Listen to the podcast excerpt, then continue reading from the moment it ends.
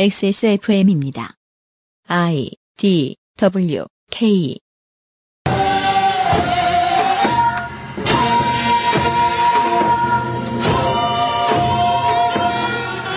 (20일) 추석 맞이 기사 읽기 놀이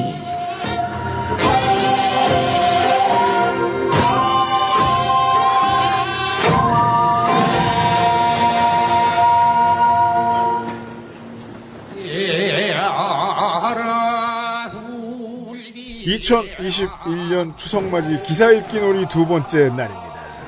오늘은 주로 이제 그 우리들이 곧 만나게 될 어, 노인네들의 심리를 파보는 이런 시간이 될 것 같습니다.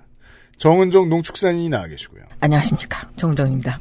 윤세민 리터가 바쁘고요. 네, 안녕하십니까. 윤세민입니다. 네. 어제 못 들으신 못 들으신 분을 위해서 어, 구건소에 권희연 성우가 나와 계시고. 안녕하세요. 개명했습니다. 네. 그러면은, 그, 이름과 관련된 아이 이름 아이디도 다 바꿔야 되잖아요. 다 죽을 뻔했어요. 힘들어요. 현, 현이, 현이로 바꿔야 되잖아요. 개명하지 마세요, 여러분. 너무 힘들어요.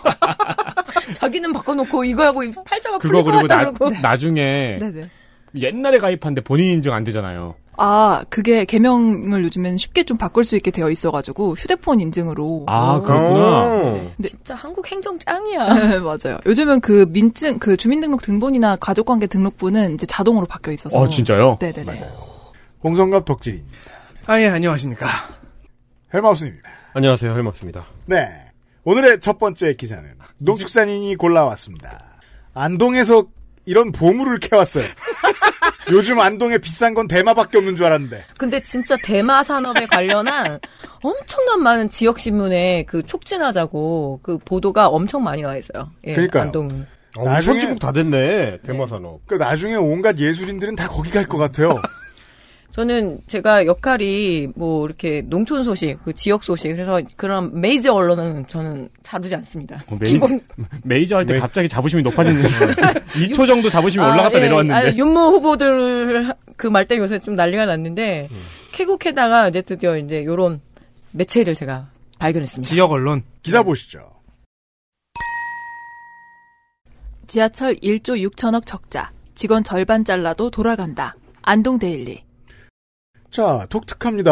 안동이 안동에 지하철- 지하철... 이 없고요. 없어요. 일단 안동 데일리에 대한 소개가 필요하겠습니다. 아니, 그리고 짤라도가 진짜 쌍지으셨어요?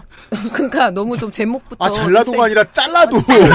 잘라도 잘라도 자, 아, 그래서 지금 짤을 두 개를, 여기서 짤은 짤방을 말합니다. 자르는 거 말고. 짤 두 개를 구해오셨는데, 이 안동데일리를 소개하는 짤이에요. 제가 읽어드리죠. 안동데일리는 왜 신문을 발행할 수밖에 없는가? 그리고 여기다 형광펜으로 노랗게 딱 예, 전화했어요. 그러니까 아, 답은, 아, 이거, 답은 아, 이거 지금 농축산인이 치신 게 아니고, 제가 이걸 왜 쳐요? 안동데일리가 친 거예요. 아, 본인들이, 안동데일리 홈페이지에 나와 있는 그림이에요. 근데 독특한 건, 그 답은 나와 있잖아요. 언론사니까. 답을 알겠는데 밑에 답이 있어요. 주류 언론의 침묵과 거짓 보도에 맞서 진실 보도를 추구하기 위해 비주류 언론의 멍해를 지고 원칙을 세워나갈 책무를 다하겠습니다라고 써 있습니다. 아, 그럼 아직 원칙 안 세웠네요. 그러니까 우리 이제 비문 다 무시하기로 했잖아요. 그냥 다 좋게 봐주기로 했잖아요. 네. 예, 그 비문 요건을 최대한 완화시켜가지고 그렇다고 해도 멍해 이거는 이건 BDSM이 아니 아니야. 김수희 선생님 곡 중에 이런 제목이 있던 것 같은데. 아니에요, 멍이 아니야. 에모잖아. 아니야. 멍애라는 어, 멍애도 제목이 아, 있어. 진짜요? 그리고 인천에도 멍애섬이 있을 거야. 내가 기억하기로.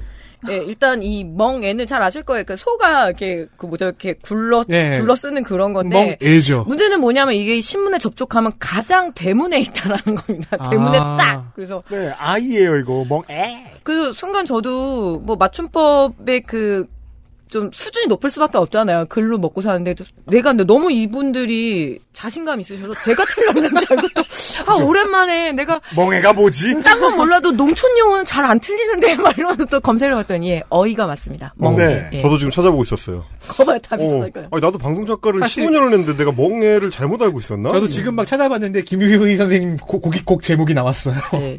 그래서 일단 그 또 하나의 그 비장한 그 짤이 있습니다. 이것도 한번 읽어봐 주십시오. 네, 권- 어, 권현송에게 부탁하죠.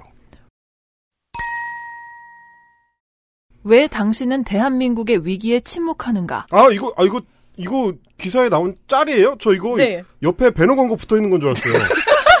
아니 원고에 누가 배너 광고를 쳐요.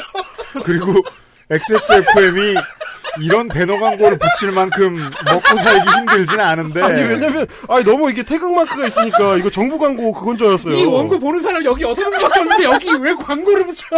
아, 그렇구나 광고의 대상자가 여섯 명이구나 죄송합니다.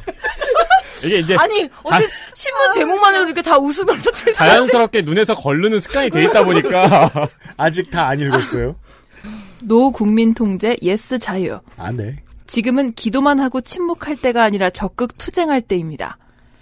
그 유튜브 강자 안동데일리 TV. 신스 2016 지역에서 세계로 안동데일리. 네. 예, 이 안동대의 창립 이런 목표가 곳이네요. 예 확실히 드러나죠. 근데 네. 유튜브 강자가 강시할 때 그 강이거든요. 네 그럼 본인이 강자란 뜻일까요? 네. 아, 유튜브에 강하다. 뭐 그 유튜브를 계속 운영을 하고 있어요. 제 그렇죠. 생각엔 강좌에 네, 강, 강자의 오타일까요? 어그 생각 못 해봤는데. 그래야 말이 맞거든요. 아, 유튜브 강좌를 하는 멍해를 지고 있는 매체군요. 그게 아니라면 내가 유튜브의 강자다 할 때 그 강자거든요 지금. 그러니까 어, 그렇네요. 네. 예. 얼마나 강한지는 확인하지 않았습니다. 그 여기 그거, 제목 네. 그거 제가 나중에 확인해 볼게요. 아 오늘 또 이렇게 새로운 그러니까 펜앤마이크 발견했을 때 몇 년 전 설날 기사 읽기 모임만큼이나 어, 이거 훅 그렇죠. 땡기네, 훅 땡기네. 네. 유튜브 네. 강좌에서 제가 훅 땡기네요. 우리가 펜앤마이크를 발견하고 매출이 들었어요, 사실상. 그렇게 판단하는 게 옳아요. 우리의 금맥 중에 하나였는데. 예. 네. 기도에 대한 이야기가 많이 나오잖아요. 음. 그래서 안동의 지역 신문을 내세우기는 있지만 이 펜앤마이크 그래서 두 개가 겹쳐 있다 뒤에 이제 그 이유를 말씀드릴 예, 거고요. 예, 그렇고요. 그리고 이제 기본적으로 전광훈 목사를 지지하는 아. 어, 태극기 부대 계열 신문입니다. 그렇군요. 그리고 제가 다 넣지는 않았는데 중간에서 보면은 이렇게 구독을 부탁드립니다 이게 아니라 자진 납부하라 그렇게 그러니까 구독을 하려면 자진 납부하라 그러면서 안동이 참 지역 권력이 강하죠. 아니, 뭐, 북조선 계열이에요? 왜 이래? 그래서 좋게 말할 때 나쁘해라. 네. 네가 권씨나 김씨라면. 이게 근데 중간에 저 나쁘야. 어, 네. 안동권 씨이신가요? 안동권 씨. 권씨 나 안동이에요. 납부하라. 그리고 지금 최근에 계속 그 데스크에서 주장을 하고 있는 거 뭐냐 이 사이로 부정선거. 그런 네, 곳이군요. 네, 그래서 뭐 매체 소개 잘 지금 됩니다. 인천 연수구에 이걸 봐라. 그 선관위에서는 동그란 그 도장을 써야 되는데 이렇지 않느냐 해서 어쨌든 민경욱 씨의 주장이잖아요. 네. 예, 민경 씨의 주장을 그대로 예, 하는 그런 자. 신문입니다. 그런 매체가 지하철도 없는 안동에서 지하철 이야기를 하고 있습니다. 보시죠. 아, 네. 안동데일리 어디서 들어봤나 제가 네. 계속 생각하고 있었는데, 안동데일리 일베 기자가 있습니다. 네, 음, 유명합니다. 맞아요. 그 기자가 안동데일리에 일하다가 파이낸스 뉴스로 갔어요. 영전했어요. 네. 아, 심지어. 아, 아마 근데 프리랜서 기자인데 왜냐면 아. 제가 그 원고에서 잘렸는데 그 기자의 기사를 하나 넣었었거든요. 아, 네. 잘랐죠, 제가. 자. 근데 어, 이 안동데일리 유튜브에 제가 지금 들어갔는데 네. 뭐 대한민국에 우리가 모르는 큰 일이 있었네요. 뭐요? 문재인 부산 문현동 금괴 도굴 사건. 아, 원래 없는 줄 알았는데 독을 당하신 거였어요? 그리고 어. 서울의 지사도 있어요. 종로에. 도 아 도 아 도굴이 아니고 네. 아, 안동데일리 TV 지사. 예. 도굴지사요? 그 자. 금괴 지사가 있는 줄 알고. 아스트라라는 얘기가 한꺼번에 너무 많이 나오셔가지고, 나와가지고, 그, 제목도 까먹으셨죠? 다시 시작하죠. 지하철 1조 6천억 적자. 직원 절반 잘라도 돌아간다. 안동데일리 조충혁 기자. 승인. 2021년 8월 24일 7시 27분. 얼마 안 됐습니다, 나온 지. 네. 뭐 네. 잘라도 굉장히 잘라도 이게 심하게 아플 듯한 제목인데 그니까요. 이게 네, 이- 그, 그, 해고한다를 자른다라고 표현하는. 음. 근데 최근 이제 언론사의 경우 이렇게 언중들이 쓰는 말을 그대로 가져다 쓰는 경우 되게 많아요. 막 그 헤드라인에 줍줍 막 이런 거 네, 있잖아요. 그렇죠. 런 것도 쓰고 그러니까 최근에 지식 수준이 낮아지고 있다는 얘기죠. 줄이니, 뭐. 이런 예, 식으로. 네. 최근에 봤던 가장 너무 모 기사에 이렇게 해서 얼굴이 작다라는 뷰티 기사인데 얼굴이 소멸될 것 같다 이렇게 썼더라고요. 아, 초멸 직전이 약간 유행어였죠. 그래서 네. 아 이제 이런 것들을 그냥 막 제목으로 쓰는구나. 아우, 그렇게 많이 변했죠. 이거는 네. 젊으나 늙으나, 못 배우나 잘 배우나 똑같더라고요. 그 네. 선두주자가 한국경제입니다. 예. 네. 근데 주목을 해야 될 건 이 조충렬 기자입니다. 음. 예, 이 자진 납부는 조충렬 기자의 계좌입니다. 아. 안동농협입니다. 네. 어머 어머. 대표인가 봐요. 대표이면서 글도 쓰고 스스로 소송에도 대응하고 예, 자기 기사도 스스로 승인하는 네, 아, 신기합니다. 발행인 조충열, 편집인 조충열이네요. 음. 그럼 뭐 신남성년대랑 같은 건데 구조가? 네, 거의 뭐 멀티 아. 플레이어. 이- 네. 1인 단체. 그러 그래 보입니다. 뭐 다른 뭐 저 피고용인이 있을 수는 있겠습니다만. 네. 자 부재가 나옵니다. 국민노조. 지하철 정상화 위한 노동자, 사용자, 민간, 정, 정부, 전문가 참여하는 오자 서울사회적 합의기구 창립 제안한다. 네, 국민들은 갑자기 모두 노조원이 돼야 되는 기현상이 벌어졌어요. 국민 노조. 자 국민 노조가 있는 게 아니에요? 이게 특이합니다. 있고요. 그 우리 이제 저 몇 회인지 제가 기억이 안 납니다만은 어, 민주노총 법률원에서 변호사님과 인터뷰를 나누었던 편을 기억하신다면 이명박 정부가 밀어주는 제3노조라는 게 음. 만들어질 뻔했다는 걸 아실 거예요. 아, 기억나네요. 네. 음, 네. 그러니까 그거 추진하던 분들 막 구속되고 그러지 않았나요? 그렇죠. 이게 이제 그 또 지난주에 제가 그 CJ 저 대한 대한통운이 사회적 대화 기구에서 나온 이 안을 가지고 자기들이 자기 주머니에 지금 저 택배비 올린 걸 집어넣으려고 하다가 그게 잘 안 통할 것 같으니까 노조원과 그 저 대리점주님 사이에서 발생했던 사고 문제를 키우는 이 얘기를 제가 설명을 드린 적이 있었을 거예요. 그 문제를 드리 그 이야기 드리면서 제가 말씀 못 드려서 좀 아쉬웠던 게 노조도 사람 하는 일입니다.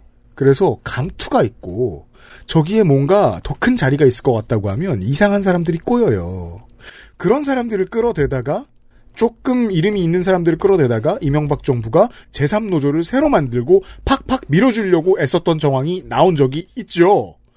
그리고 그런 게 될 뻔하니까 한번 들러붙으면 환타지를 잊지 못하죠. 아, 그 저기 창조 컨설팅의 방법을 국가적으로 시행하려고 했었던 거죠. 노조 탄압 방식의 새로운 방식이죠. 아주 큰 새 노조 만들기. 네. 아주 큰 어용 노조 만들기. 네. 그게 국민 노조라는 이름으로 흘러내려옵니다. 근데 이 노조는 좀 독특해요. 노동자와 사용자 함께 들어와 있습니다. 사용자가 네? 사장님이 노조원이 될 수 있습니다. 그러니까 이 노조의 구성원들은 누구냐면 노동자 그리고 사용자, 민간, 정부, 전문가까지 참여하는 오자 서울 사회적 합의 기구 이런 것들을 꾸리자라는 이야기지만 일단은 서울사회적은 뭐죠? 예, 일단은 지하철은 서울에 있기 때문에 아, 아 잠깐만. 그러면 공, 국민 노조가 있는 게 아니고 이렇게 만들자. 실제로 있습니다. 아, 심지어 국민노조는 실제로 있고 네. 거기에 사용자가 들어가 있다고요? 아니 그들이 만드는 하- 만들자고 주장한 합의 기구에 들어가, 들어가야 된다. 아 그리고 공식적으로 자기들이 서울 노동조합이라고 얘기를 하고 등록도 돼 있어요. 근데 예, 그러니까 이제 가입을 많이 안 한 네. 거죠. 그래서 일단은 서울 시민만 가능한 걸로. 왜냐 면 안동에 지금 조충열 기자는 못 들어가요. 하고 싶어도 못 들어가요. 왜냐면 서울 사람들이 아니기 때문에. 예. 네. 어, 일단 부제부터 저희가 혼란스러워하고 있습니다. 무슨 말인지 모르겠어. 나 지금, 지금 아직 파악이 안 됐어요. 노조를 만드는 건 또 자유거든요. 네. 어. 네, 다음 보죠. 서울교통공사의 올해 손실 규모가 1조 6천억 원으로 예상되고 있다.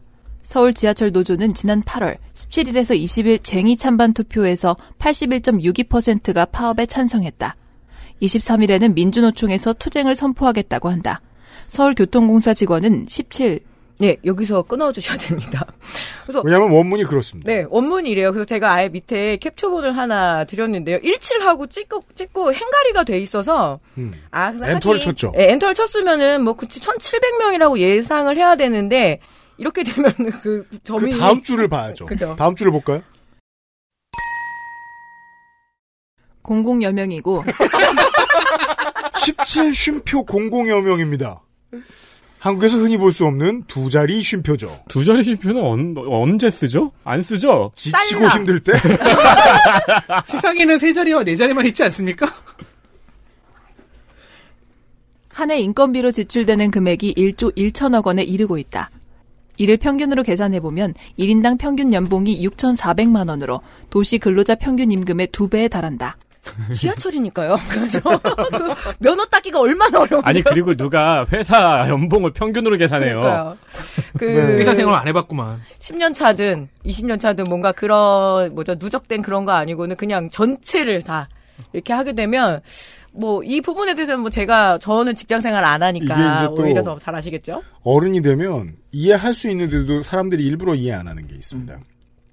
똑같은 어려운 기술을 배운 사람이 20살, 25살부터 시작을 해서 쉬운이 되는데 아직 현직에 있을 수 있다. 그런 직업이면 6천만 원은 높은 연봉이 아니에요. 그럼요. 그리고 사실 이, 렇게된 어떤 구조적 문제점들을 민주노총에서 꾸준히 지금 지적을 음. 해왔는데 지하철 공사 같은 기관에서 자꾸 이제 어, 필요한 필수적인 업무를 외주화시키는 작업을 계속 해오면서 기존의 지하철 그 공사 안의 인력은 점차 연령대가 높아지는 효과, 신규 인력 채용이 안 되고 다 외주화를 시켜버리니까. 기술자가 연차가 쌓이면 연봉이 올라가죠? 이게 뭐가 문제예요? 그렇죠. 더 큰 문제는 보수 정권이 있었을 때 새로운 사람들을 들이지 않은 게 더 문제거든요. 그래서 그게 차곡차곡 쌓여져서 이제 이 녹음 시점에서 어쨌든 이제 뭐 파업을 할 것이냐 말 것이냐가 지금 뭐 초미의 관심사이긴 합니다. 네. 네. 아, 그리고 오타네요 네. 17,000명이네요. 아, 심지어 그걸 천, 1700여 명으로 아니. 읽은 거야? 네. 아니, 공 하나를 빼먹은 거지. 저 많은 지하철에 1700이 말이 안 되잖아요. 다음 보시죠. 지금은 코로나 전국으로 다수 국민은 고통을 감수하고 있고 중소상공인들은 극심한 마이너스 경제적 손실을 감내하고 있다. 이게 진짜 흔해 빠진 사람들을 서로 대결하게 만들고 대입하게 만드는 방식입니다. 어떠한 상황에서 못 버는 사람들이 분노해서 벌이가 달라지지 않은 사람들을 미워하게 만드는. 이런 상황에서 파업 얼마나 정당한가? 그렇죠. 서울교통공사의 대규모 누적 적자에도 불구하고 급여는 정상적으로 꼬박꼬박 지급되고 있지 않은가? 이게 가장 못된 논리인데 이건 뭐 저 농축산이 설명해 주시겠죠. 뭐.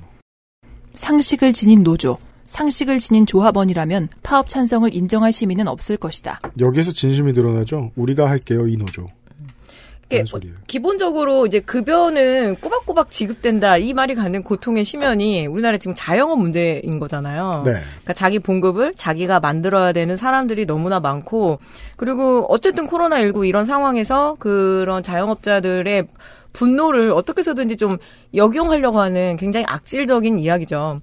게다가 상식을 지닌 노조, 상식을 지닌 조합원이라면 이 파업에 뭐 비문을 지적하는 건 아닌데 찬성하지 말고 그러니까 반대를 해야 된다라는 이야기인데 여기서 보면은 시민은 파업을 반대한다가 맞다거든요. 근데 지금 이게 조합원이 반대를 한다라는 아, 건지 그렇죠, 그렇죠. 시민이 반대를 한다라는 건지 그래서 아 예. 상식을 지닌 조합원이라면 네. 파업 찬성을 인정할 시민은 없을 것이다. 아. 예, 주술 관계가 안 맞죠. 어. 음. 아스트랄 주어가 둘 등장하니까 근데 이 아, 상식을 지닌 조합원이라면 파업 찬성을 인정할 시... 네, 죄송합니다. 어, 이게 무슨 말이야. 아니, 해머스님, 그건 해머스님 재미- 잘못한 게 아니에요. 그러니까 이게 조충렬 기자가 혼자 다 하거든요. 그래서 어. 이거를 걸러낼 수가 없어요. 아, 음, 그렇죠, 노- 그리고- 노동 강도가 너무 세구나. 이거. 그러니까 잦은 납부를 해야 되는데 자영업자죠. 어. 예. 국민노조 홈페이지가 굉장히 재밌네요. 있어요, 있어요. 어, 네. 일단 완전 극우화가 됐어요. 네. 네, 그래서 막 이것저것 보고 있었는데 프로젝트를 클릭하니까 여기 이제 프로젝트들이 있어야 되는데 안 건드려가지고 프리셋이 있나 봐요. 그래서 호랑이랑 카멜레온이랑 이 네? 새 뭐지 예쁜 새? 이새 이 불이 큰 예쁜 새잖아 이거 저기 네? 예, 호로- 예. 호로트링인가 마스코트. 호로트링. 예. 이거 그리고- 왜- 알겠다. 뭐야? 그리고 밑에 어, 채팅 어. 서비스가 있어요? 네. 도도새가 있는데요? 도도새? 아 이게 도도새예요. 어, 도도새는 뭐지? 그리고 클릭하면 나는 문단입니다. 여기다 텍스트를 쉽게 추가할 수 있어요. 도도새를 누르면 프로젝트 2로 넘어가는데 영어로 돼 있고요. 도네이트 나우가 나옵니다. 아, 그냥- 즉각 나, 아, 자진 납부하라. 어, 여기도 나는 여기도 문단입니다라고 써있네요. 만들다 만 이렇게 홈페이지. 될 줄 알았어요. 안동 데일리를 던져주면 다들 검색을 해서 혼자 다 하신다서 시간이 잘 지나갈 아니 거고. 국민노조 재밌네요 이거. 아니 여기 이제 보면은 뭐 프레스센터에 보면은 이제 지네, 자기네 보도 자료를 이제 네. 공개를 하는데 국민 생존권위에 8월 15일 총 걸기합시다. 자기들도 파업한다고? 어, 그런가 봐요. 프로젝트 뭐. 하는 정말 시- 희한하네요. 이건 이게 약간 이렇게 야생동물이나 보호종에 대해서 약간 보호하자는 환경단체 같은 느낌. WWF. 어, 네, 약간 그런 느낌이 있네요. 근데 이게 보면 이 안동데일 전체 하단에 이렇게 시민 참여 그런 게 있으니까 시민들이 찍은 뭐 이런 사진 같은 것들 올려놓을 수 있는 참여 공간이 있거든요. 어. 그러면 뭐 연령대로 보자라면 이 신문을 일독하는 분들은 안동에 그쵸. 어떤 보수 개신교 계열의 어르신들이잖아요. 권신아 그래서 김씨. 얼마나 아름다운데 눈 오는 경복궁 막 이런 사진을 찍어가지고 쫙 올리네요. 아. 그러니까 우리가 잘 알고 있는 야생초. 그죠? 꽃과 그리고 눈 오는 풍경 뭐 이런 것들을 다들 되게 열심히 참여하면서 올리고 있습니다. 자, 그런 매체가 왜 수도권의 전철에 대해서 이렇게 핏대를 세웠느냐 좀 더 보죠. 서울교통공사의 적자 진단과 해결 방법에 대해 교통공사와 노조의 입장 차이는 쉽게 좁혀지지 않는 것도 사실이다. 노조는 지난 6년간 요금 인상이 이루어지지 않은 점, 65세 이상 장애인 국가유공자 무임승차 및 교통환승 할인에 대해 정부의 보전을 요구하고, 교통공사는 인력 감축, 인력 감축 등 구조 조정으로 비효율의 제거에 방점을 두고 있다. 네. 제가 얼마 전에 이제 고등학생 자기소개서를 살짝 봐줬는데 똑같은 문제죠. 네. 문장이 끝나질 않죠. 거의 한 문단이 한 문장인 것도 많아요. 그리고 주술 구조가 안 맞아요. 네, 주술구조가 안 맞죠. 하지만 편집 주간이면서 제가 이렇게 긴 대표이면서 문장을 가끔 쓰는 사람이기 때문에 아는데 이런 거 어. 쓰려면 되게 되게 여러 번 봐야 돼요. 이 문장은. 그러니까 혼자 일하시기 힘들면 데스크를 고용하라고 좀 말씀을 드리고 싶네요. 예, 근데 현재 우리나라 음. 이 지하철 수익 구조를 좀 잠시 알아봐야 될 것 같아요. 음. 이 장애인과 국가 유공자 어떤 무임승차에 대해서는 불만이 없죠. 오로지 하나죠. 엄청 적기도 하고 네네. 장애인의 그 이동권이나 돈 들여서 더 확보해라 이게 시민들의 요구고요. 네. 그건 뺀다고 하면 이게 시민들이 고령화되고 있는 문제에 대해서는 고민이 있죠. 무임승차 제도는 무려 1980년에 도입이 됐다고 하더라고요. 전두환 때. 음. 그죠? 그땐 노인이 별로 없었죠 네. 또 나라에.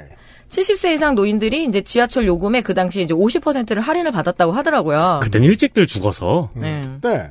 84년에 이제 노인복지법이 제정이 됐고 그때 이제 무임승차 서비스가 더욱 확대가 됐는데 그래서 그러다가 이제 아예 지금은 65세 이상 노인들 같은 경우에는 모든 시간대에 지하철 요금의 어떤 전액을 이용 횟수에 관계없이 다 이제 공짜 공짜란 표현은 좀 그러네요. 감면이 돼서 우리 아버지도 인천 연수구에서 남양주까지 그 긴 두 시간을 꼭 그렇게 타고 다니거든요. 그래서 제가 아 제발 버스를 타셔라. 그런데 아니 그거 뭐 다 시간 이렇게 공짜인데. 된 공짜에다가 시원하고 그리고 100% 자리를 확보할 수 있는 연세기 때문에 근데 이게 그렇게 오는 노인복지의 거죠. 굉장히 큰 부분을 차지하는다는 게 참 슬프죠. 이걸로 노인복지를 퉁쳤던 게 전두환 정권이고요. 그리고 젊은이들의 어떤 분노를 자극하는 그런 기사를 쓰기가 참 좋죠. 네. 예, 특히 이런 부분에 있어서는.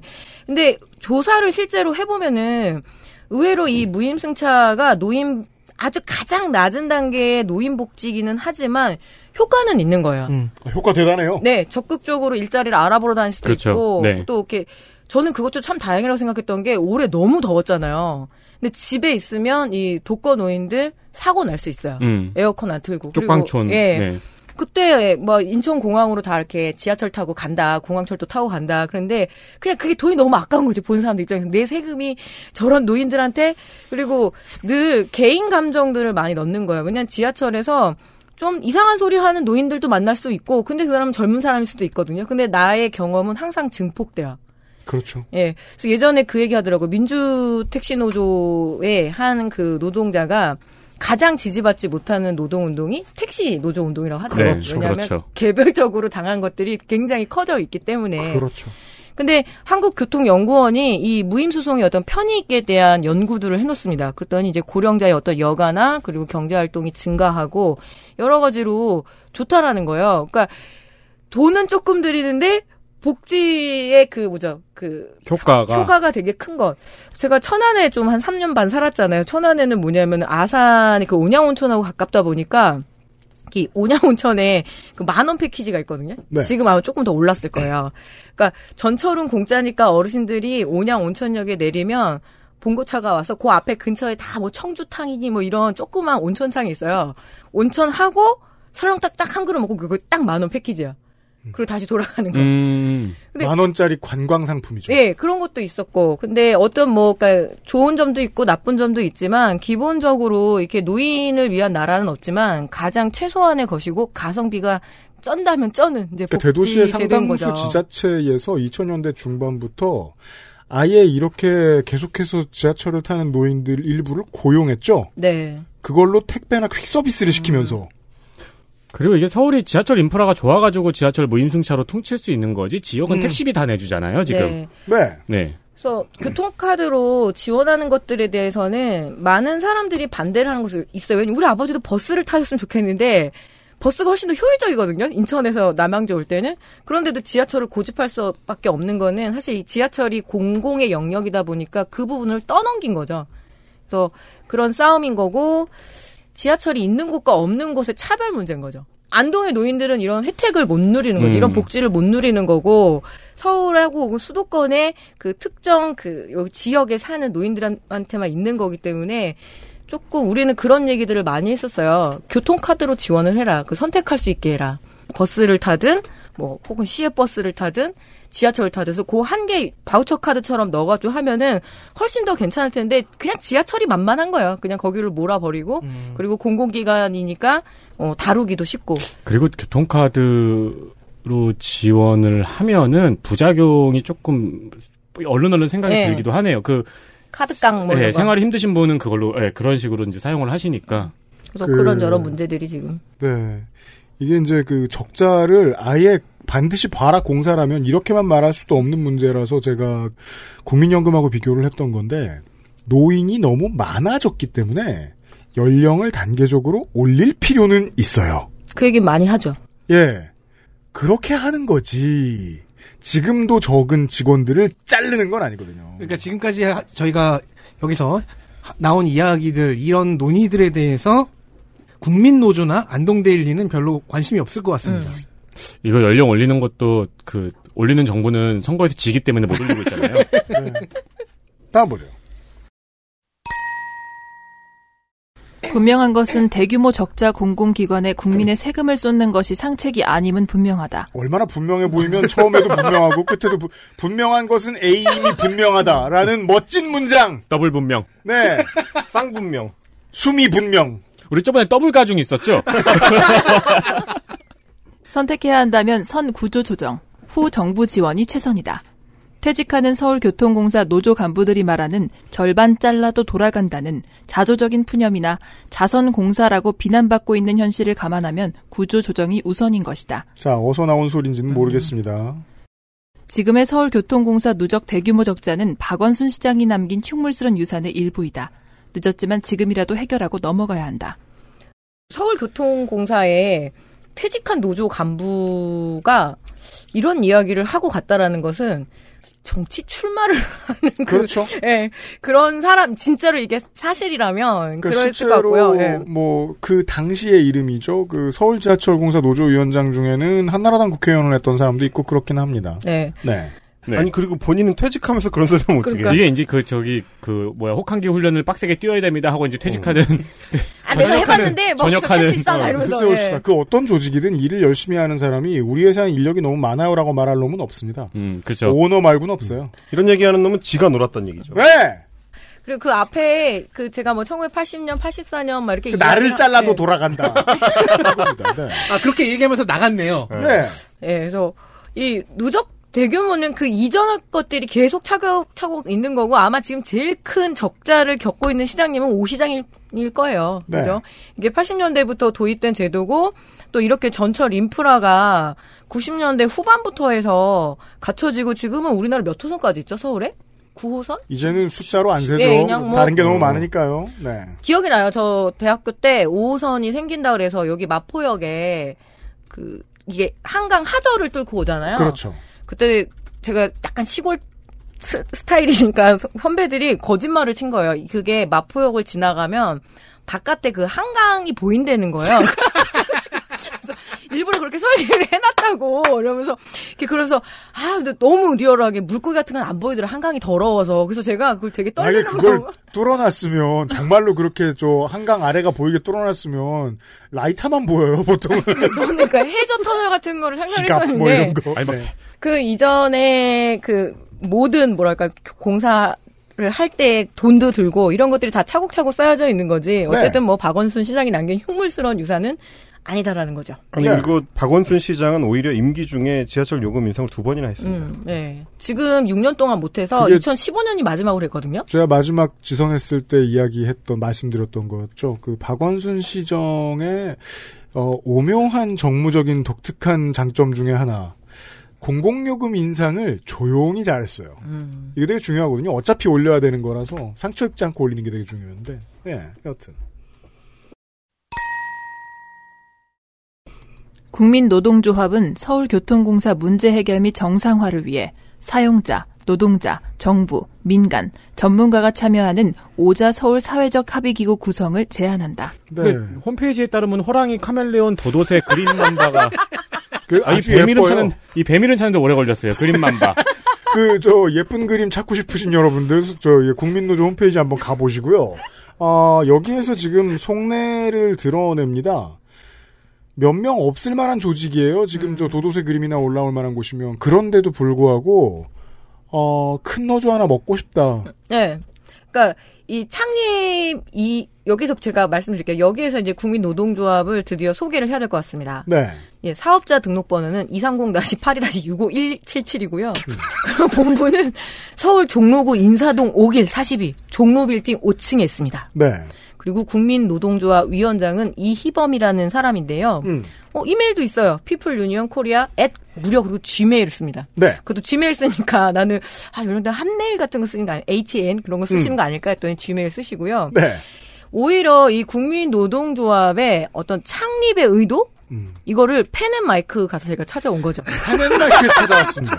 펜앤마이크 가서 짧아요. 미하일 계시는 데 가서 네. 찾아왔는데 자, 국내 양대 노동조합인 전국민주노동조합총연맹, 즉 민주노총과 그리고 한국노동조합총연맹 한노총에 대항해서 어, 자유민주주의와 시장경제 창달을 목표로 하는 것이 국민노동조합, 즉 국민노조입니다. 네. 시장경제 창달하고 싶은 사람들이 노조를 만들지는 않을 것 같은데 그럼 되게 독특하네요. 네. 원래 원래 이제 펜앤마이크 같은 이 극우 매체들이 민주노총을 칭할 때 민노총으로 그죠, 줄이 저도 제가 네. 얘기하려고 했어요. 네. 근데 한국노총이 더 싫은 거예요. 어, 민주노총은 정상적으로 써줬는데 한국노총을 한노총이라고 줄였네요. 이거는 이거는 결코 의도한 거예요. 네. 이거는 오타 아니에요.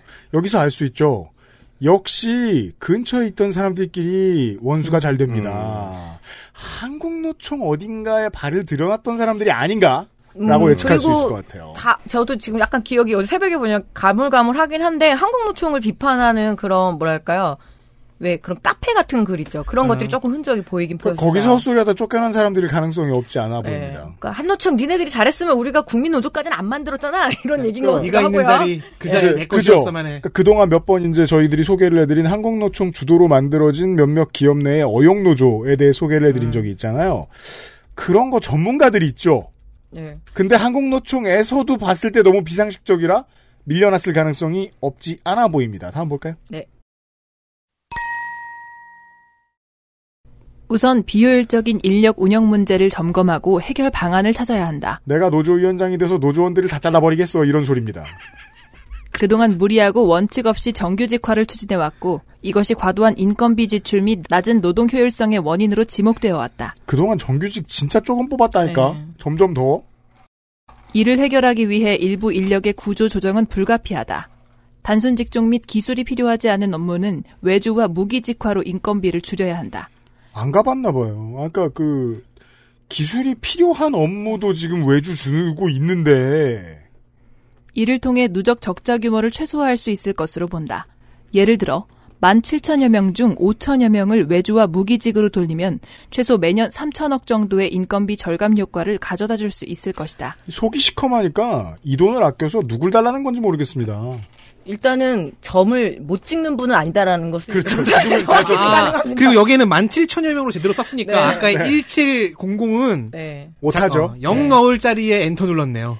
네, 제가 이 김충렬 기자 맞죠? 물어보고 싶어요. 구이역 김군을 기억을 하는지. 예. 음. 네, 구의역에 있던 사망 사고 말씀입니다. 음. 네, 2016년 5월이었죠. 그, 이 지하철이라는 게 저도 뭐 매일 이용하고 전철도 매일 이용하지만 굉장히 복잡한 공학과, 물리학과, 화학 모든 고도의 기술이 총망난 지하철 시스템이잖아요. 게다가 스크린도어가 들어오게 되면서 그 문제까지 들어와서 단순 직종과 기술이 필요하지 않는 업무는 사실 거의 없는 것 같아요. 이게 쉽고 간단한 네. 일인지 철덕들한테 물어보면 됩니다. 네. 그래서 뭐 스크린도어 수리 뭐 그거 이거 외주와 무기직화를 하는 바람에 그 당시에 김군이 마주오는 열차를 원래는 한 명이 봐줬어야 되고 그렇죠. 한 명은 고쳤어야 되는데 그래서 만 19세도 안 된 그 청년 노동자가 그렇게 떠났고 그리고 그 이후에 계속 추모제가 끊임없이 이루어지고 있잖아요.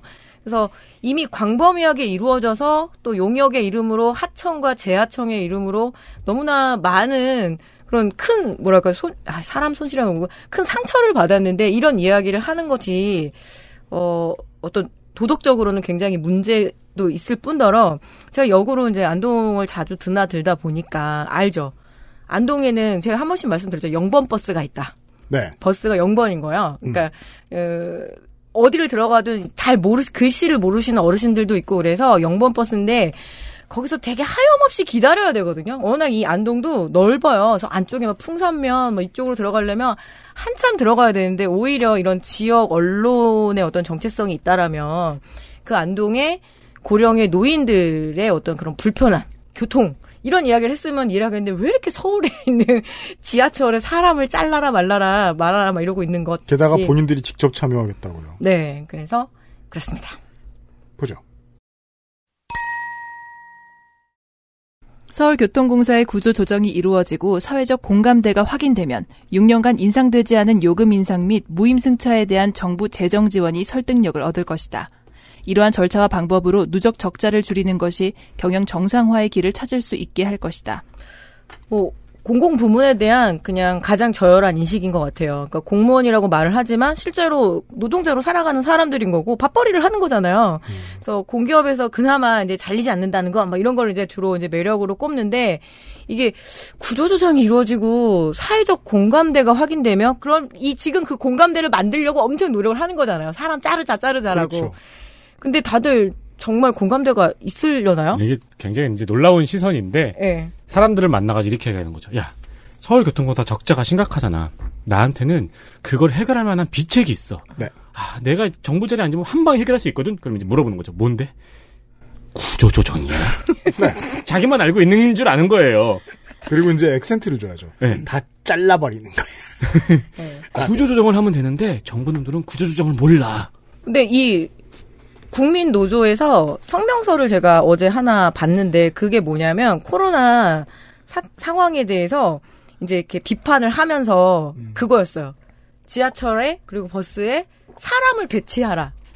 그게 무슨 말일까요? 고용해라. 안내양을 배치하라는 얘기죠. 에? 예? 그러니까 이제 그 뭐지 이게 너무 사람들이 너무 바짝 붙어 있고 마스크 제대로 안 쓰고 이랬으면 그런 사람들을 관리할 수 있는 인력을 배치하라라고 성명서 막 이런 걸 발표를 한 게 있어요 국민노조 이름으로. 안내양은 에. 제가 태어났을 때도 이미 세상에 없었어요. 근데 어쨌든 이런 아니, 얘기하는 아니, 게 그- 완전 모순이에요. 그, 아니 그리고 누가 지하철에서 마스크를 제대로 안 써요 한국 사람이. 그러니까요. 그래서 보면은 그러니까 안내양? 자기들이 무슨 말 하고 있는지 사실 네. 잘 몰라요. 왜냐면 자, 안내양은 자기는 안 치료된 쓰나 봐 사람, 치료된 사람이거든. 자기는. 자기가 안 쓰니까 남들도 안 쓰는 줄 아는 거죠. 그리고서 뭐 이렇게 안전 관리를 할 수 있으니까 그게 가장 큰 모순이었는데 이 코로나 19이 상황에서 이 방역을 더욱 더 뭐랄까요 이렇게 지키고 있는지 안 지키고 있는지 그런 거를 알 수 있는 인력을 배치하라 그런 성명서도 국민노조 이름으로 하나 이게- 나와 있습니다. 이제 네. 줄이면 국민을 감시하라. 이게 이제 권력 욕심 없는 사람들이 권력을 가지려고 많이 애써야 하는 되게 중요한 이유예요. 그냥 숫자로만 보면 다 자르고 싶어 하다가 현장에 나가보면 갑자기 고용하고 싶어 해요. 이런 음. 바보들은, 순진한 바보들은. 그리고 이런 순진한 바보들의 특징은 권력력이 어마어마합니다. 그 중에 어떤 사람들은 국회의원도 되고 도지사도 되고 시장도 되는 거고요. 이런 사람들을 막는 방법은 안 이런 사람들이 싸우는 것밖에 없어요. 그리고 이게 우리가 사실 자꾸 이제 국민 노조라고 하니까 약간 함정에 빠지게 되는 되는 것 같은데 이 국민 노조 위원장 이범 위원장이라는 분이 누군지 좀 찾아봤어요. 근데 이분이 기존에 활동하던 거는 노조랑은 아무 상관이 없는 노조와 아무 상관이 없는 공교육 살리기 학부모 연합의 이희범 사무총장이라는 이름으로 활동을 오래 했습니다. 근데 이 학부모 연합은 주로 이제 전교조를 이제 공격하는 네. 일종의 그 사막 반대인 그렇죠. 이제 대리 시민단체 역할을 했던 건데 최근에 아마 업종을 이 국민 노조 쪽으로 바꾸신 것 같아요. 근데 그러면 타이틀을 노조로 바꿨을 뿐이지 실제로 하는 역할은 같은 역할을 지금 수행하고 있는 그쪽에 좀 가까운 것 같습니다. 전광훈 목사의 국민혁명당 음. 창당 기자회견에 등장한 적이 있네요. 아, 네. 근데 진짜 사람 인생 몰라요? 이 사람은 평생 살면서 자기가 노조위원장이 될 거라는 생각을 못 했을 거예요. 그리고 아니 근데 아까 진짜 에디터가 아이디어를 준 게 이게 말이 노조지 창조 컨설팅 하냐.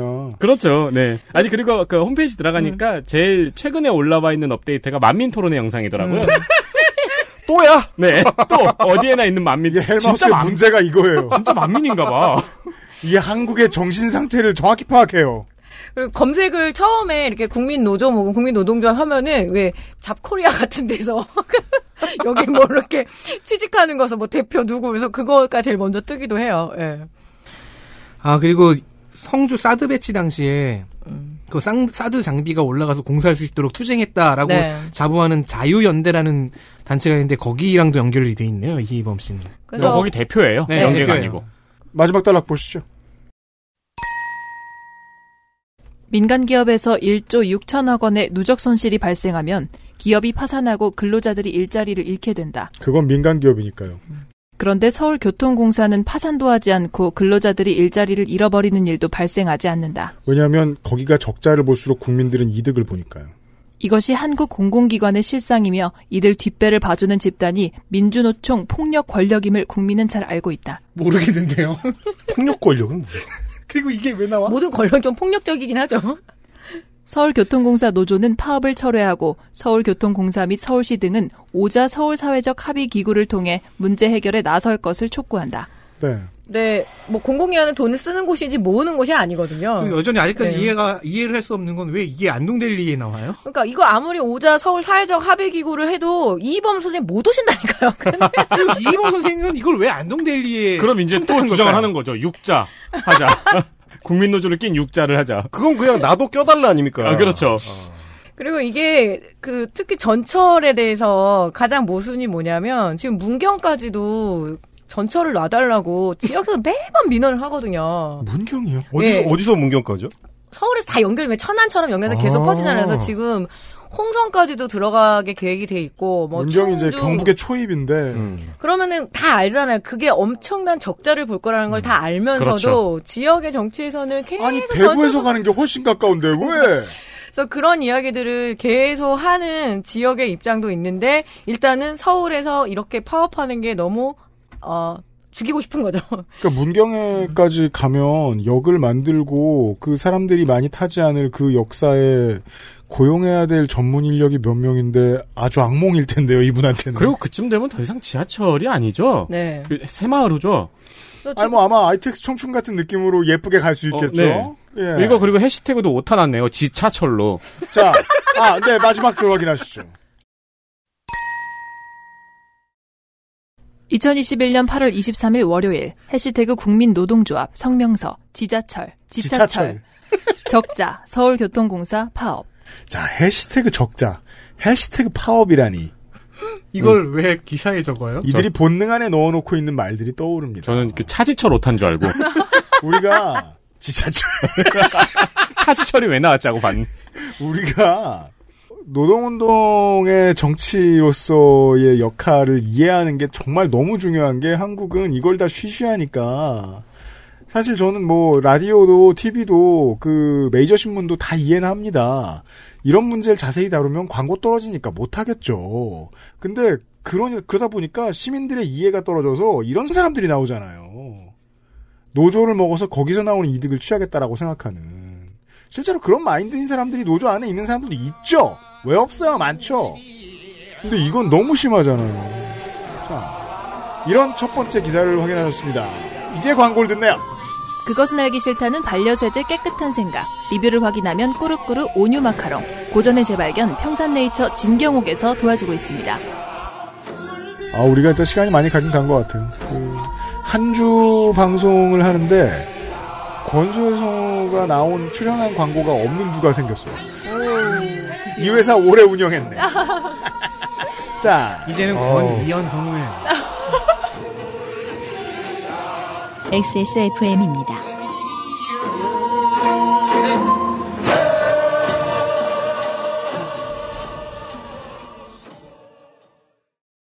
오, 그 알실 올라왔다.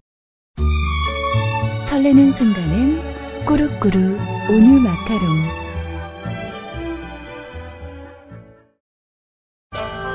노경 노경중 으뜸이라여 시베리아 알타이 지방에서 자란 사슴뿔 인삼 불로장생을 위한 원료 중 가장 높은 평가를 받은 것이 고려 인삼이었습니다 음영. 버사 그 질긴 생명력을 벗삼아 면역을 생지황 냉기를 가진 뿌리 식물로 인삼 녹용의 온기와 만나 음양의 절꿀 제주산 봉개꿀 깊은 풍미와 진한 농도 이 모든 것을 담아 신경옥 평산네이처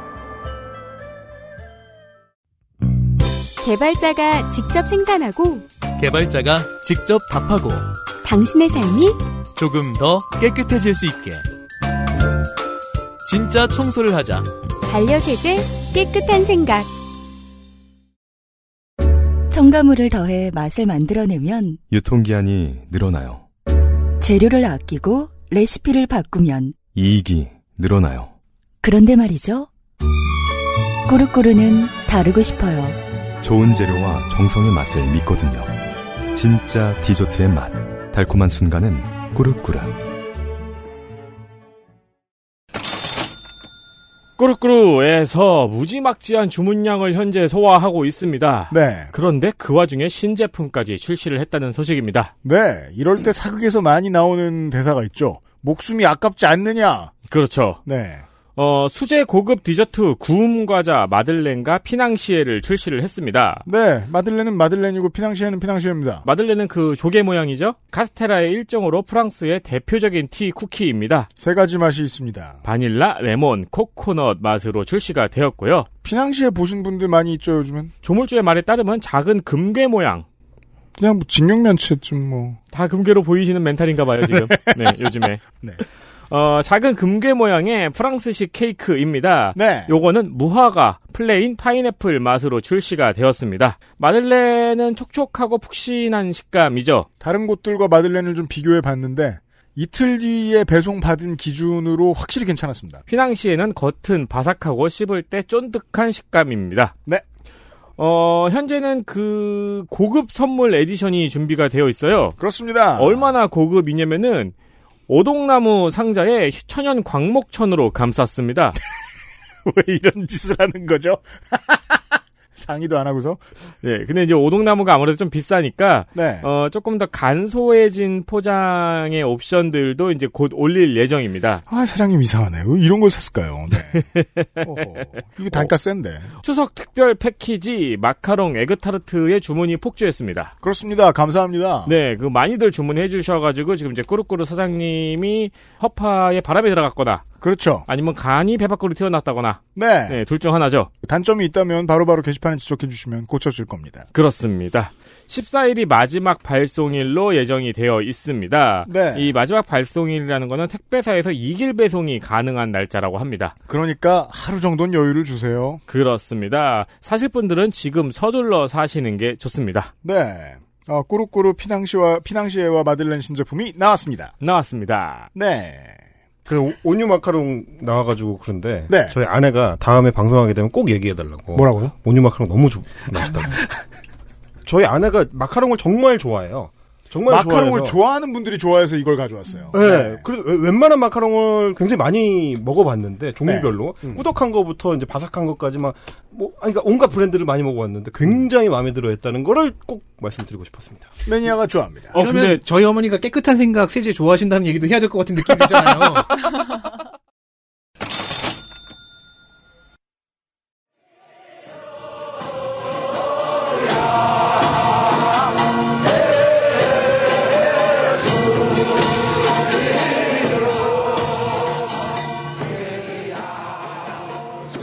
덕질인이 골라온 기사입니다. 어른들을 이해하는데 도움이 됩니다. 네, 안녕하십니까. 제가 지난주에 세계관의 격차와 충돌 얘기를 아프가니스탄 편에서 했지요. 유사하다고 볼 수 있는 예가 있어 가져와 봤습니다. 그러니까 이 아이고 이 틀 X 여러분 여러분에게 무슨 말을 합니까라고 신경을 안 쓰고 제껴 놓으면 탈레반이 된다. 조선일보의 김두규 우석대 교수가 연재하는 칼럼 아무튼 주말의 한 회차입니다. 보시죠. 고상한 인물 난다던 칠곡 웃간 마을. 이준석 고향이었네. 조선일보 2021년 6월 19일 3시 김두규 우석대 교양학부 교수. 사실 조선일보가 이러는 걸 탓할 수도 없는 게 이 아무튼 주말이 문제예요. 이 아무튼 주말이 유명한가요? 아 그럼요. 이 아무튼 주말이 왜 아무튼이 붙냐면 어처구니없는 기사를 내놓고 욕을 먹으면 아니 아무튼 주말이니까 낸 거야. 네, 그러니까 영화 행오버 같은 거. 야 아무튼 주말에도 좀 봐주면 안 돼? 이런 그냥 식의 마지막 것들. 문장이 그냥 주말이었다. 약간 그런 느낌. 그 사실 이거를 조선일보까지 갈 것도 없, 던게 지난 6월에 이준석 대표가 그 당선이 되었을 때, 아, 그러니까 오염 지수를 봐야죠. 한결의 경향에도 이런 기사 줄창 올리던 기자들이 있었어요. 이준석이 좋아서 너무 죽을 것 같은. 자, 우리가 이 칼럼을 접하기 전에 반드시 알아둬야 할 것이 네. 있습니다. 이준석 대표의 고향은 서울 성동구 성수동입니다. 뭐야, 제목부터 틀렸어. 서울 남자구만. 네. 아니 이렇게 당연하게 틀리고 시작하면 어떡해? 아 그럼 보통 보통 이럴 경우는 이제 아버지 고향 이렇게 찾게 되는 거 아니에요? 그래서 본적을 보면요, 대구 달성동입니다. 아, 아, 뭐야 아니네. 시골하고 가깝긴 해. 대구가. 대구 달성동에 광주이씨 집성촌이 있거든요. 그럼 욱간마을은 절대 아니네요. 이준석 대표가 광주이씨거든요, 본관이. 제가 그래서 경기도 광주를 지나가다 봤습니다. 지난 여름에 이준석 대표 취임 축하한다고 막 써놨어요. 광주에 저 경기 광주. 거기까지는 어떻게든 연결이 돼요. 예. 그럼 7국과는 대체 무슨 연결이 될까요? 그렇죠. 김두구 교수는 왜 이곳을 이준석 대표의 고향이라고 주장하고 있는 걸까요? 그 다음 부제를 읽어주시면 되겠습니다. 아무튼 주말 왜냐면 주말이니까요. 이게 완전 방어용 그 칼럼 타이틀이에요, 진짜로. 아무튼 주말이라는 이 코너가 정말 맨날 문제가 되거든요? 근데, 아, 주말이니까 이런 것도 있지. 라는 식으로 대충 넘어가려고 만든 거야, 이거. 김두규의 국은 풍수. 네, 풍수입니다. 이준석 국민의힘 대표. 선대 고향에 가보니 뭐야 이거? 이준석 대표의 고향이 아니라 그 선대의 고향이랍니다. 확인은 못하겠어요. 아, 그러면 이성계의 고향이 전주라는 거랑 똑같잖아요. 조상의 고향은 곧 내 고향이다. 어. 그렇다면 저는 북한 사람입니다. 그러니까 이성계는 함흥 출신이지만 5대 위에 전주에서 잠깐 살았다. 네. 저희 할아버지와 아버지가 북한 그 출신 동네가 의주 옆에 피연이라는 깡촌이거든요. 음. 있는 건 나무밖에 없다. 그런 동네예요. 음. 그럼 저희- 저는 북한 사람이고요. 저희 모계로 하면 집은- 홍천 사람이 됩니다. 저희 집은 분명히 천년 전에 중국에 있었을 거고요. 아, 저도요. 2000년 전쯤에 인도에 있었을 거고요. 전 TV에서 있었을 거예요. 50만 년 전에는 동아프리카에 있었겠죠. 그렇죠. 이 새끼들아! 다 시끄러 노비였을 거야. 음, 가보 개혁 이전에. 이렇게 하면은 뭐 그냥 정들몽 고향 이런다. 뭐 3년 전에 부산 여행에서 참 정겨움을 느꼈다. 이렇게 써도 되잖아요. 네. 칼럼을 계속 읽어보죠. 시작 문장부터 고풍스럽습니다. 좋아요. 인걸은 지령인가? 25년 전 경북 칠곡군 지천면 욱간마을을 답사한 적이 있다. 인걸은 지령인가? 어, 호걸이 호걸은 그 땅에 연기를 받아 영을 나오는 받아서. 것인가? 그때 답사기를 필자는 전북일보에 기고하고 이후 출간한 책에 수록했다. 그곳을 찾은 건 당시 1997년 이수성 전 국무총리가 신한국당 대선 후보 경선에 나섰기에 그 잠재력을 엿보고자 하였다. 그의 고향인 욱간마을은 인상적이었다. 충분히 왕기가 서렸다고 생각했다. 그때 기록이다. 아니, 자. 이준석 얘기하는 거 아니었어요? 이게 그, 자, 지난, 지난주 저 헬마우스 코너를 참고해 주시길 바래요. 뭐만 나오면 이렇게 비과학으로 갑니까? 일단은 풍수학 풍수지리학 칼- 칼럼이니까 그 정도는 인정을 하고 들어가죠. 핍진성이라고 하죠. 이 알았어요. 세계관을 인정하고 아, 그래요. 풍, 풍수예요, 풍수. 일단 한번 들어가 봅시다. 네. 마을 이름 웃갓은 매화나무의 윗가지라는 뜻이다. 수악산 정상에서 이곳 지세를 살펴보면 칠곡 외관읍 석전리가 매화나무 뿌리이고 외관읍 매원리는 줄기이며 이곳이 그 윗가지에 해당하는 형국이다. 꽃은 가지 끝에서 핀다. 꽃이 피면 그윽한 향기를 내는 것과 마찬가지로 윗가지 땅은 고상한 인물을 배출한다. 우리 땅 우리 풍수. 이쯤에서 김두규 교수의 전공이 궁금해지셨죠? 네. 전공은 민속학, 세부적으로는 풍수지리학입니다. 아, 아, 풍수지리학 교양 과목도 있나 보네요. 어, 요즘에. 이거 인기가 엄청 많아요. 아, 그래요? 어. 사주 명리학하고 풍수지리학 그리고 지리학에서도 이 풍수지리 전공하시는 분들이 최근에 제가 본 진짜 너무 진지한 논문인데 대학원생들 데리고 뭘 했냐면 우리나라 재벌 집들의 풍수지리를 연구한 게 진짜 학 논문인 음, 거예요. 저 방금 진짜 깜짝 놀랐어요. 네. 풍수지리학이 지리학이에요? 인문지리학 쪽에서는 꽤 많은 하나의 저의, 조류예요. 저의 입장은 그냥 민속학에서만 연구하면 되지 않는가 싶은데. 지리학이 인문. 심지어 이거 네. GIS로 짜가지고 그 우리나라의 재벌 할아버지들 그 집을 다 하는 거예요. 그래서 한남동 가서 보고 막 어. 근데 그게 논문으로도 나와 있더라고요. 음. 그리고 어. 뭐 여기서 인용한 문헌 우리 땅 그럼 우리 풍수는 분무기도 뭐- 무기겠네요. 그 그럼 이제 저 내가 못 한남동의 살아, SPC 회장네 집 앞에서 저 계속해서 시위를 이어나갔던 임종린 지회장이 보았던 저 미친 할아버지들 누구지? 왜 자꾸 기웃거리지? 싶은 사람들은 네, 풍수지리학자 직관들이었다. 네. 아, 그 권현수가 막판에 우리 땅 우리 풍수라고 그 이야기를 해서 저 왜 말도 안 이건 되는 소리를 하고 있지? 문헌 제목, 생각했는데 예, 문헌 사실은- 제목입니다. 아, 네. 김도규 교수의 1998년 저작이죠. 아, 본인의 책이에요? 그리고 이제 한편으로는 고상한 인물이 무슨 의미인지 되게 궁금해졌어요. 음. 자, 인격이 고매한 걸까요? 아니면 뭐 키가 큰 걸까요? 뭔지가 알 수가 없습니다. 설명을 안 해주거든요. 네. 그냥 출세한 사람을 일컫는 말일 수도 있겠죠? 보죠. 그러나 이수정 전 총리는 경선에서 탈락했다. 필자 역시 웃간마을을 이겼다. 그럼 웃간마을의 풍수 해석이 틀린 겁니다. 그렇죠. 풍수지리학 학자로서 지금 아 내가 해석을 틀리게 했구나 하고 그냥 잊고 계시면 좋았을 것을. 아니 근데 이- 그 업계의 특징이에요. 계속 틀리는데 계속 전문가가 돼. 재개발됐나 보네요 그 주변. 그래서 지의 그 맥이 끊기고 그죠? 지난 6월 12일 토요일 웃간마을을 다시 찾았다. 하루 전인 6월 11일 이준석 후보가 국민의힘 대표 경선에서 당내 거물들을 제치고 당선되었는데 그도 이곳이 고향이기 때문이다. 고향 아니라고. 아니잖아. 아니라고. 아닌 거 알잖아. 왜 자꾸 퉁쳐. 거짓말을 해. 36세 정치인이 제1야당 대표가 된 것은 대한민국 사상 초유의 일이다. 해외에서까지 뉴스거리가 되었다.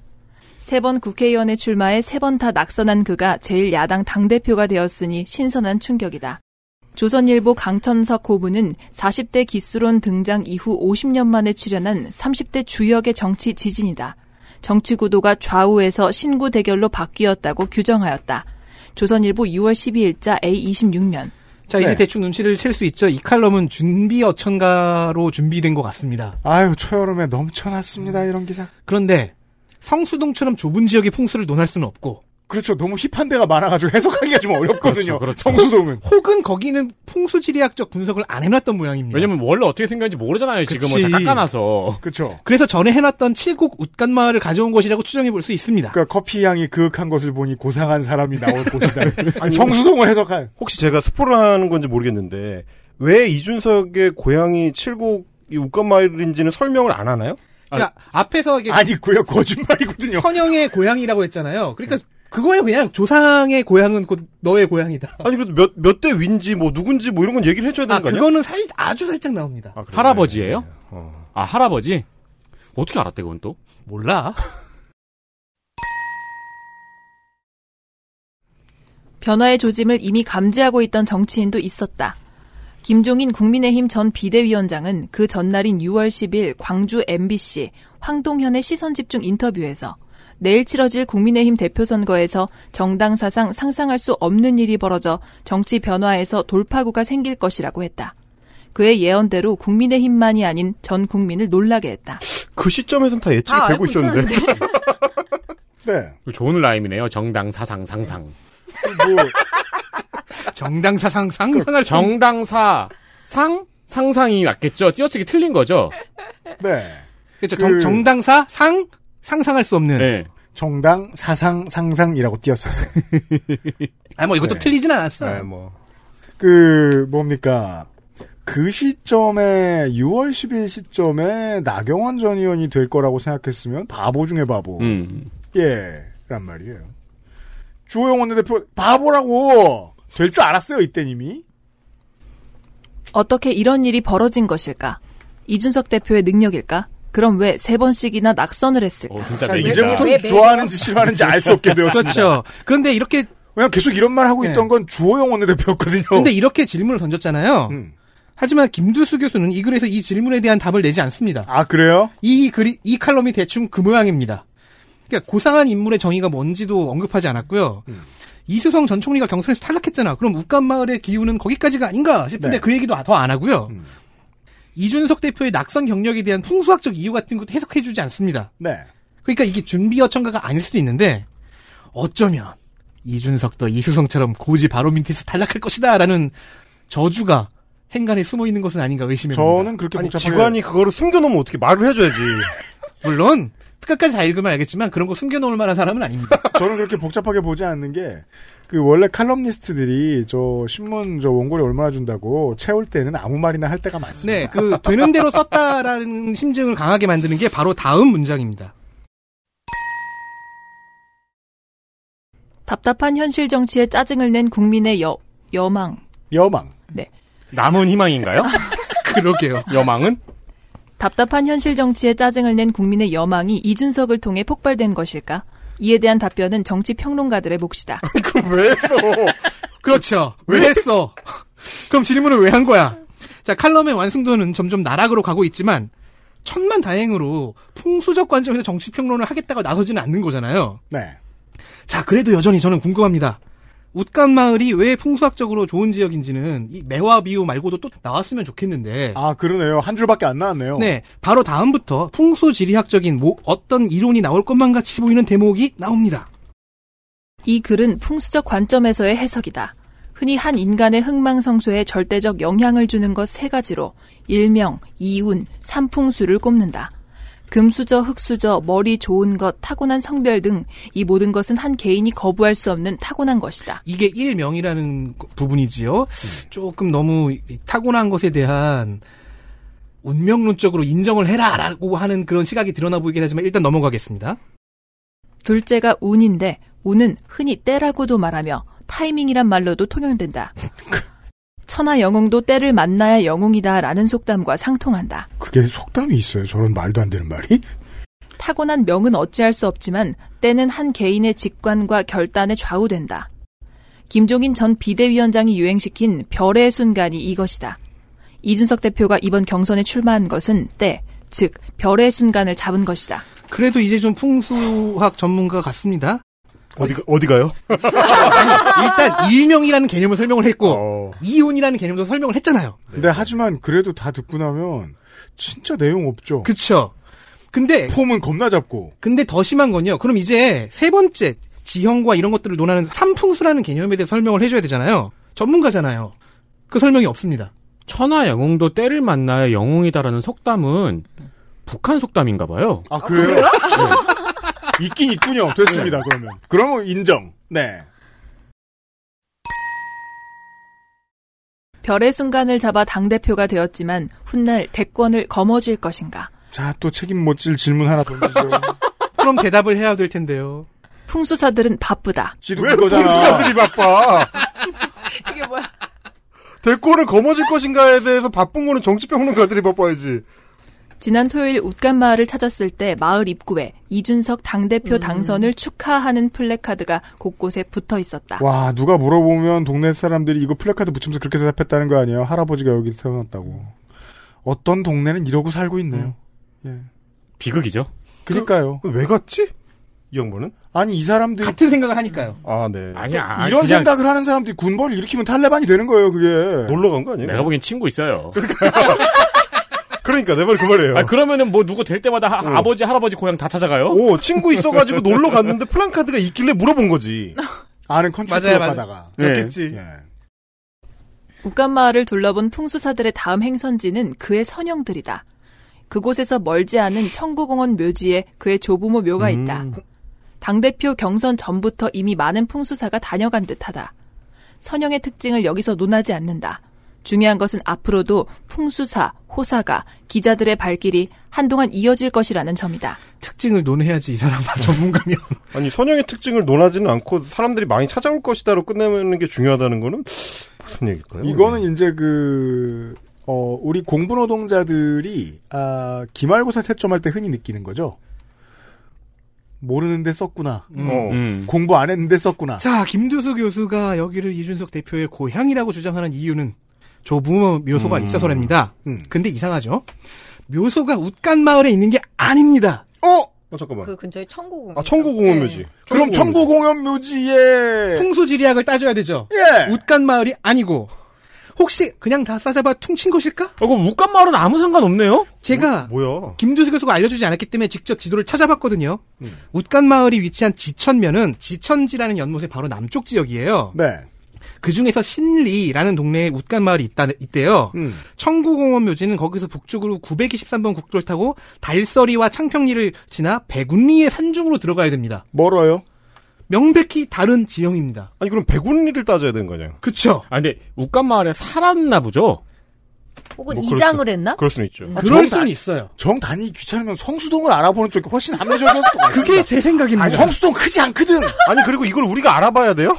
얘기를 해줘야 되는 거 아니야? 바로 그렇습니다. 성수동은 좋을 것 같아요. 배산 임수 뒤에 응봉산 있고 앞에 그건 서울이 다 그래요. 커피향이 그윽해요. 비록 매화는 아니지만 개나리는 많거든요. 성수동이 어쨌든 잘 나간다는 거는 이준석 대표가 아니어도 우리가 너무 여러 사례에서 확인을 했고요. 자, 우리는 세, 세 군데에서 놀라게 됩니다. 풍수학을 연구한다는 민속학자가 풍수학을 이걸 진심으로 믿고 자신의 세계관으로 삼고 있는 것 같아서 너무 당황스러운데 김두수 교수의 진술로는 그런 사람들이 더 많고 웃간마을과 이준석 대표가 직접 연결되었다고 확신하는 사람들이 더 있다는 것에 놀라게 되고요. 또한 찬양인지 분석인지 수필인지 알 수 없게 열나못 쓴 이 칼럼이 1등 신문이라는 언론에 실린 칼럼이란 것도 놀랍습니다. 아, 예, 마지막 지적에 대해서는 저희가 답이 있죠. 그쵸. 아무튼, 음, 아무튼 주말. 주말이니까요. 그렇습니다. 네. 아, 그리고 이준석은 대표에 당선되었고 주말이었다. 그리고 진짜 겁나 날로 먹었네요. 그죠? 이게 더 날로 먹은 게 뭐냐면 제가 너무 씨, 도대체 얘기를 안 해주니까 왜 웃간 마을이 그렇게 중요한지 찾아봤어요. 네. 어, 칠곡 신문방송 스마트 뉴스에 보면 아 그거 이 칼럼에 나오는 웬만한 내용이 다 들어 있습니다. 웃갓은 매화나무의 윗가지라는 뜻이다. 아. 재활용하셨구나. 자기 제, 자기 망할 레포트. 그러니까 말이죠. 그러니까 말이죠. 일반적으로 윗가지 부분은 고상한 인물을 배출하는 곳으로 본다. 우리가 조선일보 에디터가 아니니까 어떻게 받았을지 모르겠지만 이런 사람들은 또 본능적으로 우리가 레포트 쓸 때 보잖아요. 베낀 다음에 폰트 키운다? 이게 이제 줄간 늘리고 지금 찾으신 게 2008년 2008년 기사입니다. 네. 네. 아마도 이- 김두규 교수의 책을 표절하지 않았겠냐라고 스- 생, 그 짐작은 할 수 있긴 한데 자가발전? 여기에도 인걸지령론이라는 단어가 들어가 있어요. 근데 이 칼럼의 시작은 인걸은 지령이라 했던가.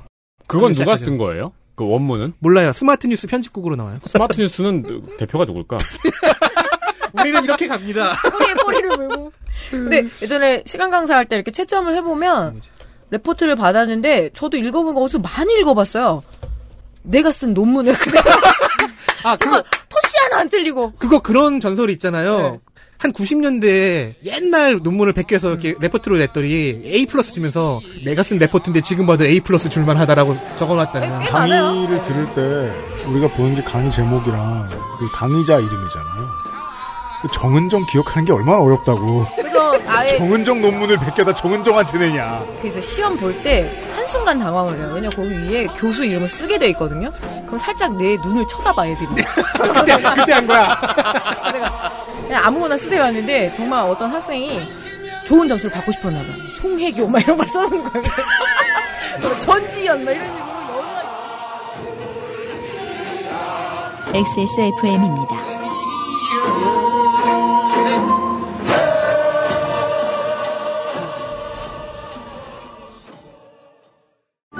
다른 제품과 원료를 비교해 보세요.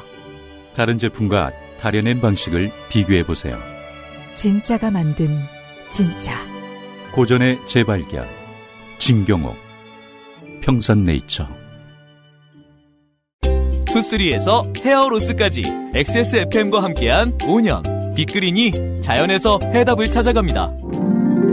Big Green 건강한 변화의 시작 빅그린 헤어케어 시스템 왜 그렇게 흘려 왜? 나이 40에 먹는 대로 그렇게 흘리는 거 그리 흔한 거고 우리 딸은 또 어떻고 아침 먹은 거 점심 먹은 거 꼼꼼하게도 그려놔 그리고 어찌나 활발은 한지 엎어져서 피가 나도 울지도 않아요 레깅스 무릎에 핏자국 없었으면 자빠진지도 모르고 핏자국 그거 잘 지워지지도 않아 내가 무슨 빨래방도 아니 얼룩도 아니 무슨 수를 이거 대체 어째야 돼? 다른 생각하지 마세요. 오직 깨끗한 생각. 얼룩된 반려세제 클리징. 빅그린이 소개하는 탈모 예방 샴푸법. 샴푸로 거품을 내주고요. 흐르는 물에 온도는 차갑게 해서 여러 번 헹궈주세요. 탁탁 두들겨서 모발의 물기를 제거하고 말릴 땐 꼭 찬바람을 이용하세요. 제일 중요한 건 아시죠? 빅그린 헤어로스 샴푸를 사용하는 거죠. Big Green 신비의 구스베리에서 해답을 찾다. 빅그린 헤어로스 샴푸. 역술의 세계를 돌아보게 됐어요. 두 번째 그렇습니다. 음. 날에는. 자, 헬마수님이 골라오신 내용도 풍수와 관련이 있습니다. 대한민국은 풍수가 지배한다니까. 윤석열 조부묘소의 식칼과 부적 인분을 풍수 테러 내사 조선일보 장상진 기자 입력 2021년 5월 19일 10시 36분 수정 2021년 5월 20일 9시 17분 자, 하루가 지났네. 자, 무려 고치기도 한 기사인데. 다음 날 고쳤어요? 또 네, 한 시간 뒤에 고친 것도 아니고. 다음 날 고친 이유는 조금 이따가 또 아, 예, 설명을 그렇습니다. 해 드릴 텐데. 네. 제가 이제 이 기사를 준비해 온 이유는 뭐 이제 풍수와 관련한 이야기는 지난 헬마우스 코너에서 워낙에 이제 상세하게 다뤘기 때문에 뭐 이제 그 보수 언론 매체와 네. 윤석열이라는 대선 후보와 어, 그들을 둘러싼 풍수 지리 어뭐 주역 뭐 음. 이런 어떤 민간 신앙 관련된 이야기를 자세하게 할 건 아니고 네. 어, 조선일보와 중앙일보라는 어, 윤석열 후보발 어, 피셜 네. 메이저 언론 음. 네, 그렇죠. 메이저 언론. 못들을 하는 건가? 이게 이제 해외에서 한국에 대한 문화적 지식이 없다고 생각하고 이 기사를 접했을 때 느끼는 생경함 같은 것을 이해해 보는 게 좋을 것 같습니다. 와, 저 나라는 메이저 언론이라는 데가 저런 게 기사거리인가 봐. 그리고 서로 주고받으면서 문제를 어떻게 기괴하게 이제 비틀게 되는지 그걸 좀 보여드리고 싶었습니다. 네, 두 개의 기사가, 있- 아, 세 개의 기사가 있는데 첫 번째 기사를 보시죠. 19일 세종경찰서에 따르면 경찰은 세종시 A공원 묘원 내 윤 전 총장 조부 묘역에서 테러 행위가 있었다는 첩보를 입수해 묘원 관계자 등을 통해 이틀째 사실 확인 작업을 벌이고 있다. 이게 얼마나 큰 일이라고 기자가 생각하는지를 드러내주는 단어가 하나 나옵니다. 첩보. 그리고 이게 뭐라고 첩보야? 어. 아니 첩보라는 거는 확실하지 않다는 뜻이잖아요. 제보. 그쵸. 민원! 어, 어. 첩보는 너무 대단한 일 같잖아요. 다음 보죠. 묘원 관계자와 윤 전 총장 측에 대한 본지 취재를 종합하면 테러의 흔적은 인근에 거주하며 주기적으로 묘를 관리해온 윤 전 총장 친척이 지난 16일 처음 발견했다. 누군가 봉분 위에 인분과 계란 껍데기 등 음식 찌꺼기를 올려놨고 인분이 음식이에요? 아, 인분과? 어, 네. 누군가에게는 그거 잠깐만, 인분과 게- 음식 찌꺼기인 거예요. 네. 알았어요. 이상하게 생각하지 맙시다. 존중합니다. 네, 존중합니다. 네? 그거 아니에요? 계란 먹다 배 아파서 죄송합니다. 네. 아무튼 존, 존중해요, 전. 존중합니다. 네. 봉분 앞에는 작은 구덩이를 판 뒤 식칼과 부적, 여성의 것으로 추정되는 길이 1m 안팎의 머리카락 한, 머리카락 한 뭉치 등을 넣고는 다시 덮어둔 흔적이었다. 머리카락 1m요? 그러니까 좀 보실 필요가 있는 게 앞으로 보실 세 개의 기사에서 이 사실관계 누군가가 어, 윤석열 전 총장의 조상묘에다가 훼손을 뭘, 했다, 뭘 티나게. 했다, 음. 뭔가를 했다라는 거를 두고 어, 세 개의 기사가 서로 이제 엇갈린 대응을 하게 되는데 일단 조선일보에서 최초로 발신을 할 때는 이런 것들이 그 조상묘에 있었다라는 첩보를 접수한 걸로 이제 시작이 되는 겁니다. 아마 경찰발로 들은 얘기일 것이고요. 그렇죠. 네, 자, 그 다음에는 이제 그 대학교의 TO가 얼마나 남용되고 있는지를 확인하시겠습니다. 조흥윤 한양대 문화인류학과 명예교수는 풍수학에서는 조상이 묘역의 지맥을 통해 자손과 연결되어 도움을 준다고 믿는다며 이번 테러는 무속신앙의 관점에서 윤 전 총장을 돕는 조상의 길을 끊어놓겠다는 의도로 보인다고 말했다. 중략.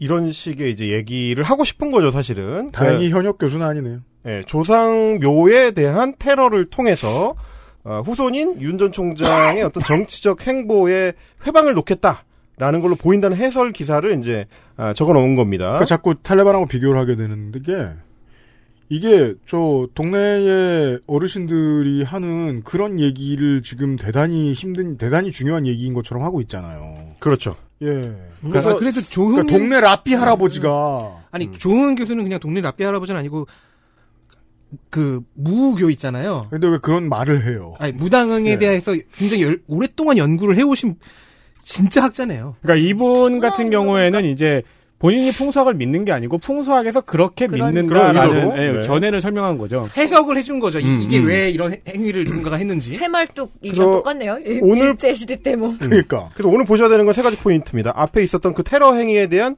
사실관계, 그 다음에 이런 종류의 기사에 등장하는 전문가 집단, 그 다음에는 경찰 측 혹은 어, 윤 총장 측에 대한 반응. 그렇죠. 세 종류입니다. 이어서 한번 자세히 들어보시죠. 윤 전 총장 측 관계자는 묘에서 발견된 다른 흉물은 그렇다 치더라도 1m 길이 머리카락 뭉치 등은 보통 사람은 구하기도 쉽지 않은 물건이라며 전문 무당이 개입된 것 같다고 말했다. 자, 이제 조선일보의 구성은 이렇습니다. 테러 행위가 있었다. 음. 그 다음에 전문가인 교수님이 나오셔가지고 이거는 정치적 의도가 있는 테러 행위다. 그 다음에 윤 전 총장 측에 처음에 이제 최초의 제보자로 보입니다. 제보자 입장에서는 이거는 전문 무당이 개입된. 진짜 프로페셔널이 뭔가를 한 거다. 음. 이 주장을 펼친 게 조선일보의 인기 기사 탭에 올라오는 바람에 제가 이제 발견하게 된 거예요. 인기 기사였어요. 저는 이 기사에서 뭐가 하나 보이는데요. 이 전문 무당이 개입된 것 같다라는 이 말은 사실 그림이 좋으려면 조은 교- 교수 같은 전문가가 예측을 해줬어야 돼요. 근데 아마 조 교수 입에서 이 말이 안 나왔던 모양이죠. 음. 네. 아, 음. 음, 그리고 음. 진짜- 네. 기자를 너무 많이 도와주진 않았다 이 교수가. 그리고 진짜 문제는 뭐냐면 어, 이 테러 행위가 어떤 방식으로 이루어졌는지의 증거 사진이 있으면 제가 오늘 보여드리고 싶은 이 모든 논란이 필요가 없습니다. 음. 근데 조선일보의 최초 기사에 그 증거가 없어요. 등장하진 않아요. 그러니까 여기 가가지고 그 묘에 훼손된 걸 찍는 건 어려운 일이 아니잖아요. 안 나옵니다. 아니면 경찰에 가서 찍어놓은 사진이 있으면 좀 뭐, 달라고 아니, 하거나. 그리고 세종시에는 뭐 아. 조선일보 기자들이 있잖아요. 비주얼을 못 구했다. 음. 네. 근데 이제 그 비주얼에 대한 의무는 그 다음에 나올 중앙일보 기사가 풀어줍니다. 그래요? 두 신문이 전혀 다른 얘기를 하거든요. 아니 여기가 세종시면은 중앙- 조선일보 기자 네. 많죠. 많죠. 아 그냥 길 가다 밟히는 게 기자예요. 네. 근데 이제 최초 첩보를 입수했던 기자에 따르면 윤 전 총장 측의 그 첩보 제공자, 첩보 제공자가 자기가 봤는데 그 장면이 너무 끔찍하여 이거를 기사를 통해서 노출시키는 게 적절하지 않다라고 판단했다. 이제 이런 식의 얘기가 나오거든요. 인분을 노출시키는 좀 그- 쉽진 않죠. 아, 근데 뭐 물론 이제 모자이크하면 되지. 어, 많은 기사가 그렇게 하니까 그렇게 했으면 했는데 그 사실관계에 대해서는 중앙일보에서 확인을 한번 음. 해봤습니다. 한번 들어보시죠. 윤석열 가족묘, 시칼 테러 논란, 공원묘원 단순 손상, 중앙일보 신진호 기자, 입력 2021년 5월 19일 오후 2시 40분, 수정 2021년 5월 19일 오후 7시 13분. 조선일보의 기사가 처음 나오고 나서 어, 반나절도 지나기 전입니다. 4시간쯤 후에요. 그래서 중앙일보가 이거는 단순 손상이다라는 공원 묘연, 묘원 측의 반응을 전합니다. 그러면서 경찰서나 이런 쪽에 대한 조사는 실제로는 어, 중앙일보에서 팩트체크를 했습니다. 보죠. 19일 세종경찰청과 세종경찰서, 윤 전 총장의 가족묘가 있는 A 공원묘원 관계자 등에 따르면 최근 파평윤씨 문중에서 윤 전 총장 조부 묘 난이도가 잠시만요. 윤 전 총장 조부묘 봉분 일부. 따르면 이후부터 하겠습니다. 네. 최근- 그, 저 윤세민 에디터 파평윤 씨 아니에요? 맞습니다. 네. 파평윤 씨도 못 읽어요, 저거. 걱정 마세요. 윤 전 총장 조부묘 봉분 일부를 보세요. 윤 거의 전 경찰청 창살 아닌가요? 윤 전 총장 조부묘 봉분 일부. 최근 파평윤씨 문중에서 윤 전 총장 조부묘 봉분 일부를 보수했다. 이를 두고 일부에서는 누군가가 무덤을 파헤치고 봉분 주변에 식칼과 부적, 여성의 것으로 추정되는 머리카락을 두는 등 테러 흔적이 발견됐다고 주장했다. 공원 묘연 측은 직원들이 해당 묘소를 둘러본 결과 봉분의 잔디가 말라 있었고 일부가 손상된 것을 확인했다고 말했다. 자, 이렇게 되면은 기사를 읽는 독자 입장에서 미궁에 빠집니다. 조선일보가 분명히 거기에 테러가 있었다라고. 인분. 어, 인분 테러가 있었다. 머리카락 뭐 1m짜리의 묶음 다발이 있었다. 이제 이런 식칼. 식의 어, 식칼 뭐 이런 걸 얘기를 했는데 중앙일보는 세종 잔디가 말랐다. 잔디가 말라 있었고 문중에서 봉분을 좀 보수를 했다. 음. 이거를 이제 문중 측에 일단 확인을 한 거, 그러니까 공원 묘원 측에 확인을 했고 세종 경찰서와 경찰청에도 확인을 했다는 얘기예요. 네. 경찰청과 경찰서가 이런 것도 안 해요. 그것과 관련된 신고나 민원이 없었다면은 음. 아. 없다는 거는 대답해 줄 수 있죠. 바로 그겁니다. 이어서 들어보시죠. 공원 묘원 관계자는 중앙일보와의 통화에서 얼마 전 윤씨분 중에서 묘소를 보수했다는 얘기는 들었는데 우리에게는 통보가 없었다고 말했다. 자, 경- 공원 묘원 측에서는 어, 문중 묘소를 보수했다라는 거지 테러가 있었다라는 얘기는 없었다라는 지금 증언을 해주고 있는 겁니다. 거의 반대의 흐름인데요. 그렇습니다. 그 다음에는 경찰 얘기입니다. 이에 대해 경찰 측은 묘훼손과 관련한 신고나 민원 접수는 없었다고 밝혔다. 아니 그렇다면 누구보다도 먼저 조선일보 자, 성함 누구 장상진 기자 귀에 들어갔다는 거 아니에요? 이걸 확인했어야 되는 거죠. 예. 경찰 관계자는 윤씨 문중이나 공원 묘원 어느 곳에서도 묘소 훼손 관련 신고가 접수되지 않았다며 수사나 내사는 고려하지 않고 있다라고 말했다. 아니 이 보도가 사실이면 앞에 장상진 기자가 오전 10시에 가서 그걸 닦은 거죠. 아니야. 인분과 계란 껍데기랑 첩보라고 했잖아. 첩보. 긴그 머리카락을. 어, 그렇다면 보- 본인이 범행 흔적을 지운게 되는 거 아닙니까? 그니까요. 그래서 이제 저 조선 저 뭐냐 중앙일보가 봤더니 그냥 풀이 말랐군. 왜냐면 이제 봉분을 뭐 떼짱을 다시 입힌다 그러거든요. 그 사실은 이게 굉장히 심각한 것이 사실 이 두 개의 기사가 완전히 다른 얘기를 하고 있습니다. 전혀 그 뭐 아예 그런 사실이 있었는지 없었는지를 그러니까 말이에요. 둘러싸고도 전혀 상반된 이야기를 하고 있는 거고 예. 조선일보의 최초 기사는 그 다음 날의 기사를 어, 수정하기 전에 5월 20일에 수정하기 전에 5월 19일에 발신을 하기 전에 했어야 되는 취재를 안 한 거죠. 그렇죠. 중앙일보가 했던 취재들 세종경찰서나 세종경찰청이나 공원 묘원 관계자한테 사실 확인을 한 뒤에 기사를 써야 되는데 그러니까 사회면 쓰는 기자가 경찰한테 연락을 안 해본다? 그러니까요. 아니 근데 보면은 장산진 기자의 기사를 보면 일단 첩보라는 거 첩보라는 음. 단어가 희한하고요. 이거 기자는 아직 확인되지 않았기 그러니까요. 첩보라고 이 첩보라는 하죠. 네. 단어가 너무 이상했어요. 근데 묘원 관계자와 윤 전 총장 측에 대한 본지 취재, 윤 전 측을 지운다 그러면은 묘원 관계자한테 취재를 했다는 건데 둘이 서로 상반되죠. 어 그렇죠. 그 취재를 안 했을 것 같은 느낌이 더 세네요. 그렇잖아요. 그렇잖아요. 그냥 누구한테 카톡으로 받았을 것 같은 느낌이. 자, 물론 처음에는 저는 그냥 다 이상하고 다 바보 같다고 생각했습니다. 하지만 원래 기사 읽기 논리라는 게 그런 것이니까. 그러니까 뭔가 이런 언론 플레이를 하고 싶었던 사람이 있다면 그건 역시 초라합니다. 자기들이 생각할 때는 풍수라는 게 너무 중요하니까 민주당도 풍수로 우리를 괴롭히고 싶어 할걸?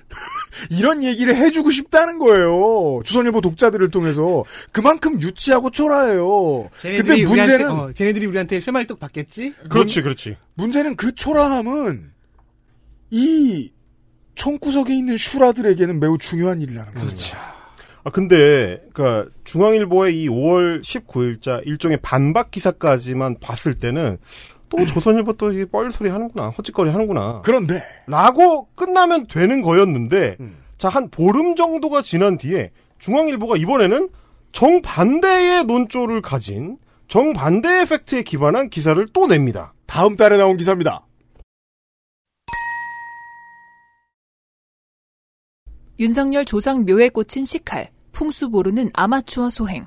중앙일보 김방현 기자. 입력 2021년 6월 6일 5시. 업데이트 2021년 6월 6일 17시 22분. 자, 6월달에 가면 그 중앙일보가 분명히 5월달에는 그런 팩트가 없다고 확인을 했는데 음. 신고도 없고 제보도 없었다고 했는데 그런데 이번에는 조상묘에 시칼이 꽂혀 있었다는 거를 확정을 하고 심지어 그게 아마추어의 소행인 것 같다고 합니다. 자, 내용이 바뀌었으면 다른 취재원이 꼈다는 거거든요. 그렇죠. 보죠. 윤석열 전 검찰총장 조상묘를 훼손한 사람은 풍수나 지맥, 지기 흐름을 모르는 아마추어로 보인다. 누가 그랬을까요? 풍수지리 전문가로 알려진 백재권 사이버 한국외대 겸임 교수는 아, 이제 이분은 그 아. 사실은 매번 출연하지 않았나 싶을 정도로 혼란스럽습니다. 어, 우리 패널 같아요, 패널. 네. 작년에 봤던 그 일은 그 저기 근데 이 사람 관상가인데? 그러니까 악어상 얘기했던 사람이잖아요. 어 왜 풍수지리 전문가가 됐죠? 저, 그 뭐냐, 묘관상도 봐주나 봐요. 왜냐면 이분 잘생겼군. 이분 관상 칼럼이 재밌는 게 그 거의 동물의 비유를 하거든요. 그렇죠. 근데 그게 말 듣고 올려보면 진짜 묘하게 그 동물 닮았어요. 그래가지고 그 닮은 꼴 앱 같은 재미가 있어요. 네. 예를 들어 임종석 그 저기 실장 같은 경우에는 왈라비상이라 그랬나? 아니 잠깐만. 그, 런 재미가 있어요. 아니, 중국에 왈라비가 살아요? 그 원래 그쪽에서 온 거 아니에요? 그거 호주 거 아니야. 4일 중앙일보와 전화 인터뷰에서 그건 환단고기의 증거죠. 고조선이 호주에 진출했다는. 왈라비라 이름 짓거라. 윤 전 총장 조상묘 훼손 사건은 윤 전 총장을 반대하는 개인이나 일부 집단이 즉흥적으로 한 행동 같다며 이같이 주장했다. 자, 없는 일인데 주장했습니다. 해석했어요. 백 교수는 풍수지리학 박사이자 관상가이다. 투잡이네, 투잡. 아, 그니까요. 저 장시영도 복수- 하실 것 복수 같다. 전공이었네요. 아, 아니, 복수 전공도 아니에요. 풍수 지리학은 박사인데, 관상가는 타이틀이 아, 그냥- 네, 없습니다. 그냥 가, 그냥 가. 아, 관, 관상가는 그냥 저도 할 수 있어요. 시사평론가 같은 거. 그러면 우리, 그렇죠. 그럼 우린 지금까지 하- 그 관상학에 대해서 학위도 없던 사람의 가- 관상학 칼럼을 보고 있던 거예요? 어, 그럼 거꾸로네요? 어, 박사인 거는 풍수지리학인데, 칼럼은 관상 칼럼을 썼네? 아, 이 뭐야? 요즘은 화장을 많이 하기 때문에 이 풍수지리가 그렇게 인기가. 아, 또 놀라운 것도 또, 또 발견했어요. 그 기사를 찾아봤거든요. 네. 그 임종석 그 보좌관의 이제 관상에 아, 대해서 비서- 이야기한 비서실장에, 예. 예, 왈라비상이다. 온순하고 합리적이지만 공격을 받으면 사나워진다. 이렇게 나왔다는데 어느 동물이 공격을 받으면 안 사나? 아, 아쉬운 부분이 있어요. 캥거루상이었으면 비서실장 끝나고 더 높은 위치로 올라갈 수 있었어요. 이거는 이제 호, 주의 관상가들에게 도움을 받아볼 예. 문제입니다. 근데 왈라비상이라서 안 된대요. 아니, 보통 사람은 왈라비하고 캥거루도 구분 잘 못하지 않나요? 이 사람의 이야기를 많이 듣고 왔습니다. 중앙일보 김방현 기자가. 2017년부터 2년에 걸쳐 유력 정재계 인사 관상을 동물의 빗대 풀이한 칼럼을 언론에 싣기도 했다. 그 언론이 중앙일보입니다. 네. 백 교수는 얼마 전 현장에 가서 윤석열 전 총장 조상묘가 훼손된 것을 확인했다며 자, 여- 이것도 사진은 없을 거예요, 아마. 없습니다. 모두 세 군데에서 훼손, 흔- 훼손 흔적이 나타났다. 묘소 앞 작은 정원수 옆과 묘지 상석 왼쪽 옆에는 무언가를 묻은 흔적이 있다. 시신이요? 어, 무서워. 아, 무덤이니까. 그 무언가 아니 무덤 앞에 대고 무언가 를 묻은 흔적이 있다고 말하는 이런 사람은 얼마나 훌륭한 코미디언입니까? 이건 그런 건 보통 주성치 영화에서 많이 보는 스타일. 한 명. 또 상석 바로 앞 항로석 밑에도 파낸 흔적이 있었다고 말했다. 중략. 음. 중앙일보 이 기사는 그나마 이분이 실제로 그 봉본을 방문을 해서 음. 훼손된 흔적이라고 이야기하는 부분들을 이제 자기 카메라로 찍은 게 있습니다. 네. 같이 올려놨어요. 그래서 이제 어, 붉은 흙이 좀 드러난 그 부분들이 있는데 음. 어, 역시나 여전히 아직까지는 그게 이제 보수하는 단계에서 앞에 이제 그렇죠. 중앙일보의 기존 기사가 해설을 했다시피 보수하는 과정에서 생긴 건지 음. 뭐 잔디를 새로 심는다거나 그렇습니다. 근데 혹은 거기에 뭐 머리카락이나 식칼이 묻었는지 여부는 알 수 없는 상태입니다. 아직까지는. 결국 실물을 봤다는 사람은 없는 거예요. 아 저게 왈라비예요? 아니 아니 이거는 중국 원숭이. 아니. 아, 저거. 아 백재권 교수가 재미있는 교수 맞아요? 백재권 씨가 이게 시진핑 책사 완우 왕후닝의 관상이 예, 검은 거미 원숭이상이라면서 근데 그냥 머리 스타일만 똑같잖아.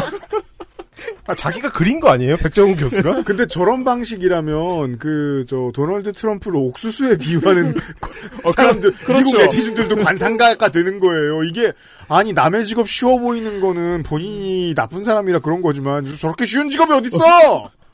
네, 자. 아마 여기 있는 사람들 중에 제가 제일 성묘를 많이 다녀봤을 거 아니에요. 네. 엄마가 육도로 가셨으니까 이거 음. 두더지 때문에 그랬을 수도 있어요. 그러니까 아, 그래요? 네, 엄마 성묘가 요새 그러니까 아무리 공원묘녀도 이제 엄- 우리 엄마는 선산에 계시니까 이제 제일 무서운 게 멧돼지. 그래서 막걸리를 그렇죠. 뿌리지 말라 그러더라고요. 우리 음, 오빠가 음, 음, 그거 냄새 맡고 온다고 그러고. 네네네. 근데 두더지 흔적들이 보여요. 우리 엄마 산소에 가도 음, 음. 그 흙이 이렇게 드러나 있거든요. 네. 음.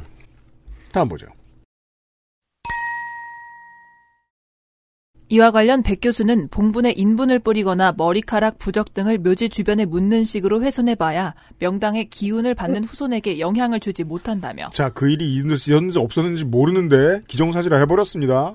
봉분에 칼을 꽂는다고 해서 묘지 터가 품고 있는 정기가 훼손되거나 피해가 발생한다고 생각하지는 않는다라고 주장했다. 그는 윤 전 총장을 싫어하는 사람이 묘를 훼손한 것으로 보이는데 보인다니요. 봤단 얘기인데 훼손이 됐는지는 알 수 없는데 풍수지리 전문가는 아닌 것 같다라고도 했다. 그러니까 지금 우리 농축사님께서도 두더지일 수도 있다고 말씀해 네. 주셨고 공, 공업묘원 관계자의 기존 증언에 따르면 보수의 흔적일 수도 있는 거고요. 적어도 지금 이제 중앙일보에서 올려놓은 사진을 보더라도 거기에 칼을 꽂았는지 안 꽂았는지는 전혀 알 수가 없습니다. 그냥 흙, 흙 무더기이기 때문에 그렇지만 기사는 됐죠. 기사화가 돼서 나오고 그러니까 제가 이제 그 좀 마무리를 하고 싶은 게어이백 교수님께서 이 기사에서도 또 윤석열 전 총장의 악어상 얘기를 또 해요. 다행히 자기가 한 말을 기억은 하고 어, 있네. 근데 이제 제가 좀 이 일련의 흐름을 보면서 너무 어처구니가 없었던 거는 이 세 개의 기사가 없는 레퍼런스를 확정한 상태에서 이제 내놓고 있다는 건데 맞아요. 중간에 나왔었던 중앙일보 기사는 그 레퍼런스가 존재하지 않았다라고 부정을 했거든요. 그러면 그 뒤에 나오는 중앙일보 기사는 그거에 대해서 뭐라고 뭐가 됐든지 간에 해설을 해줘야 될 거 아닙니까? 자사에서 발행했었던 기사니까. 하지만 얘기를 만들고 싶은 대로 믿어버렸죠.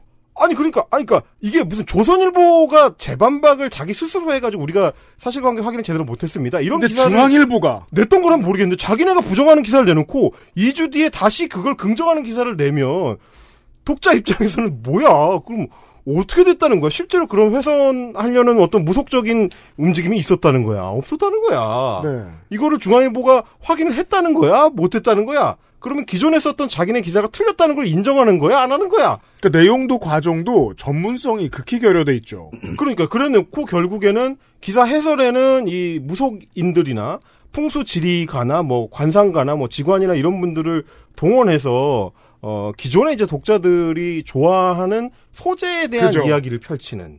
그 실제로는 결국 하고 싶은 얘기라는 건 윤석열이라는 유명한 사람을 이 발판으로 해서 자기 독자들이 좋아하는 풍수지리나 무속과 관련된 이 썰풀이를 하고 싶었던 게 아니냐. 저는 그, 이제 그런 생각을 네. 하게 되는 거죠. 이런 얘기, 그 참, 그 뭐, 이거는 다른 얘기입니다만, 진짜로 그, 포털에 기사를 고르는 AI가 있다면 그 AI가 지금 가지게 된 권력욕과 권력에 심취한 감정은 대단할 거라고 보이는 게, 이런 기사 AI가 뽑아 올려줬죠, 또, 포털에. 네. 그래서 많은 분들이 이 기사 봤죠? 저도 이 기사 봤어요. 확인도 안 되는 이 기사. 그리고 이런 기사를 쓰고 있는 조선하고 중앙은 이런 소리나 하고 있는 주제에 이준석 하나 위에 얹어놓고 세대교체란 말을 쓸 수 있습니까? 그리고 저는 이 기사 보면서 그, 그 생각을 했거든요. 아 매체 진짜 늙었나 보다 이제. 음. 그리고 백재권 씨의 이 일반인 소행 이 얘기는 5월 31일에 이미 나왔네요. 팩트경제신문이라는 처음 들어보는 언론의 유튜브에 올라왔는데요. 팩튜버 구독자 118명 이 영상의 조회수는 413회입니다. 아유 히트했네요. 구독자의 4배가 많네요. 플래그십이네요. 네. 팩트인데 왜 무속입니까? 근데 아니 그나마 어, 어쨌든 동아일보는 이 이 그 논쟁에 껴들진 않았어요. 요거 네. 물지는 않았습니다. 그래서 저는 이제 조중윤이라고 새로 이제 타이틀을 붙여야 될 것 같은데 그렇죠. 무속신앙과 관련해서는 이제 조중윤의 카르텔이 있다. 네. 조선일보와 중앙일보와 윤석열. 근데 어쨌든 여전히 실제로 그런 사실이 있었는지 없었는지는 미궁입니다. 왜냐면- 그렇잖아요. 왜냐면 이 조선일보의 6월 기사를 마지막으로 이 이슈에 대해서는 이 파헤치는 그, 저, 신문이 없어요. 장사 다 했어요. 끝났어요. 장 파장됐어요. 그래서 이걸 지켜보던 저만 갑자기 닥쳤던 개가 됐습니다. 결론이 뭐야? 그래서 그래서 뭐야? 그런, 그런 일이 있었다는 거야, 없었다는 거야. 그래서 결론은 백재권이 클릭수를 벌었다. 아, 진짜 짜증납니다. 그러니까 실제로 예. 실제로 그 일은 없었고 누가 첩보를 했고 그걸로 기사가 만들어져서 클릭 수는 생겼지만 얻었어요. 그 일은 없었던. 그래서 여기에서 지금 소리 박사님 같은 아무데나 다 지식이 있는 척 끼어드는 백재권 씨만 마지막 흥행의 불씨를 가져갑니다. 근데 진짜 닮은 사진은 기가 막히게 잘, 잘 찾는 찾네. 것 같아요. 그냥 짤찾기 기술자 아니야? 이뭐 관상가야. 자, 그래도 우리가 듣고 싶어 하니까 우리도 홀려가지고 악어상 얘기나 들으면서 마무리합시다. 그는 악어상은 권력은 강하나 귀함이나 명예가 없어 무조건 고위직에 오를 수 있는 것은 아니다라며 누구는 무조건 고위직에 오르나 이런 관상의 단점을 보완하는 게 윤 전 총장 조상묘라고 했다. 아예. 백 교수는 조상모의 뒤편 장군봉이 주산인데 이 산이 어좌사 형태를 하고 있다. 어좌사는 팔걸이가 있는 의자 모양의 산을 말하며 이런 형태를 지닌 산은 출세, 성공 등의 기운이 후손에게 작용한다고 했다. 이어 주산에서 내려온 기운이 모인 것이 바로 윤 전 총장 조상묘가 있는 지점이라며 돈보다는 명예가 나올 자리라고 말했다. 백 교수는 윤 전 총장 문중이 1만 기가 모여있는 공원 묘원에서 운 좋게 명당 자리를 차지한 것으로 보인다고 해석했다. 그럼 그 옆자리는 총리는 할까요? 아니 나는 야, 네. 니, 가윤 총장 할아버지 손자는 아니잖아. 아, 아 그렇구나. 이게 예. 자꾸 이런 소리를 하니까 땅도 없는 나라에서 화장을 피하려고 그러잖아요. 아직도 노인네들이. 좀 이런 기사 좀 그만 봤으면 좋겠습니다 이제. 네. 그리고 개인적으로는 김두기 교수보다는 믿음이 가네요. 아, 해설은 하니까. 그렇죠. 자 지난 헬마우스 코너에 이어서 이 조중 윤 카르텔의 본질을 우리가 탐구하고 있습니다. 실제로 이 그 어르신들을 만약에 이번 명절에 만나신다고 해도 도움이 될 것 같은 게 아, 사상적 커넥션을 우리가 구경을 했거든요. 네. 이거다. 왜냐하면 이 보수 정당의 40대 기준이 이렇게 나오는 사람들이 전통적으로 똑같았어요. 컨텐츠가 없고 겉이 번드르르하고 고등학교 때 시험을 잘 봤습니다. 집이 잘 살고. 이게 뭐죠? 한국의 전형적인 어르신들 마인드죠. 큰아들 몰빵. 음 그렇죠. 그냥 그 큰아들 몰빵. 그 큰아들이 뭐 도박에 빠지든 뭐에 빠지든 다 상관없어요. 그 큰아들한테 몰빵을 해주는 걸 정치적으로 크게 벌리는 거예요. 그게 아니고서는 이준석 현상 설명할 수 없거든요. 네. 예. 윤석열 현상도 비슷해 보입니다. 여기까지 본 금요일에 그것은 알기 싫다였습니다. 자, 내일 이 시간에 특별한 주제의식이 없는 헛소리들을 가지고 돌아오도록 하겠습니다. 감사합니다. 감사합니다. XSFM입니다. I D W K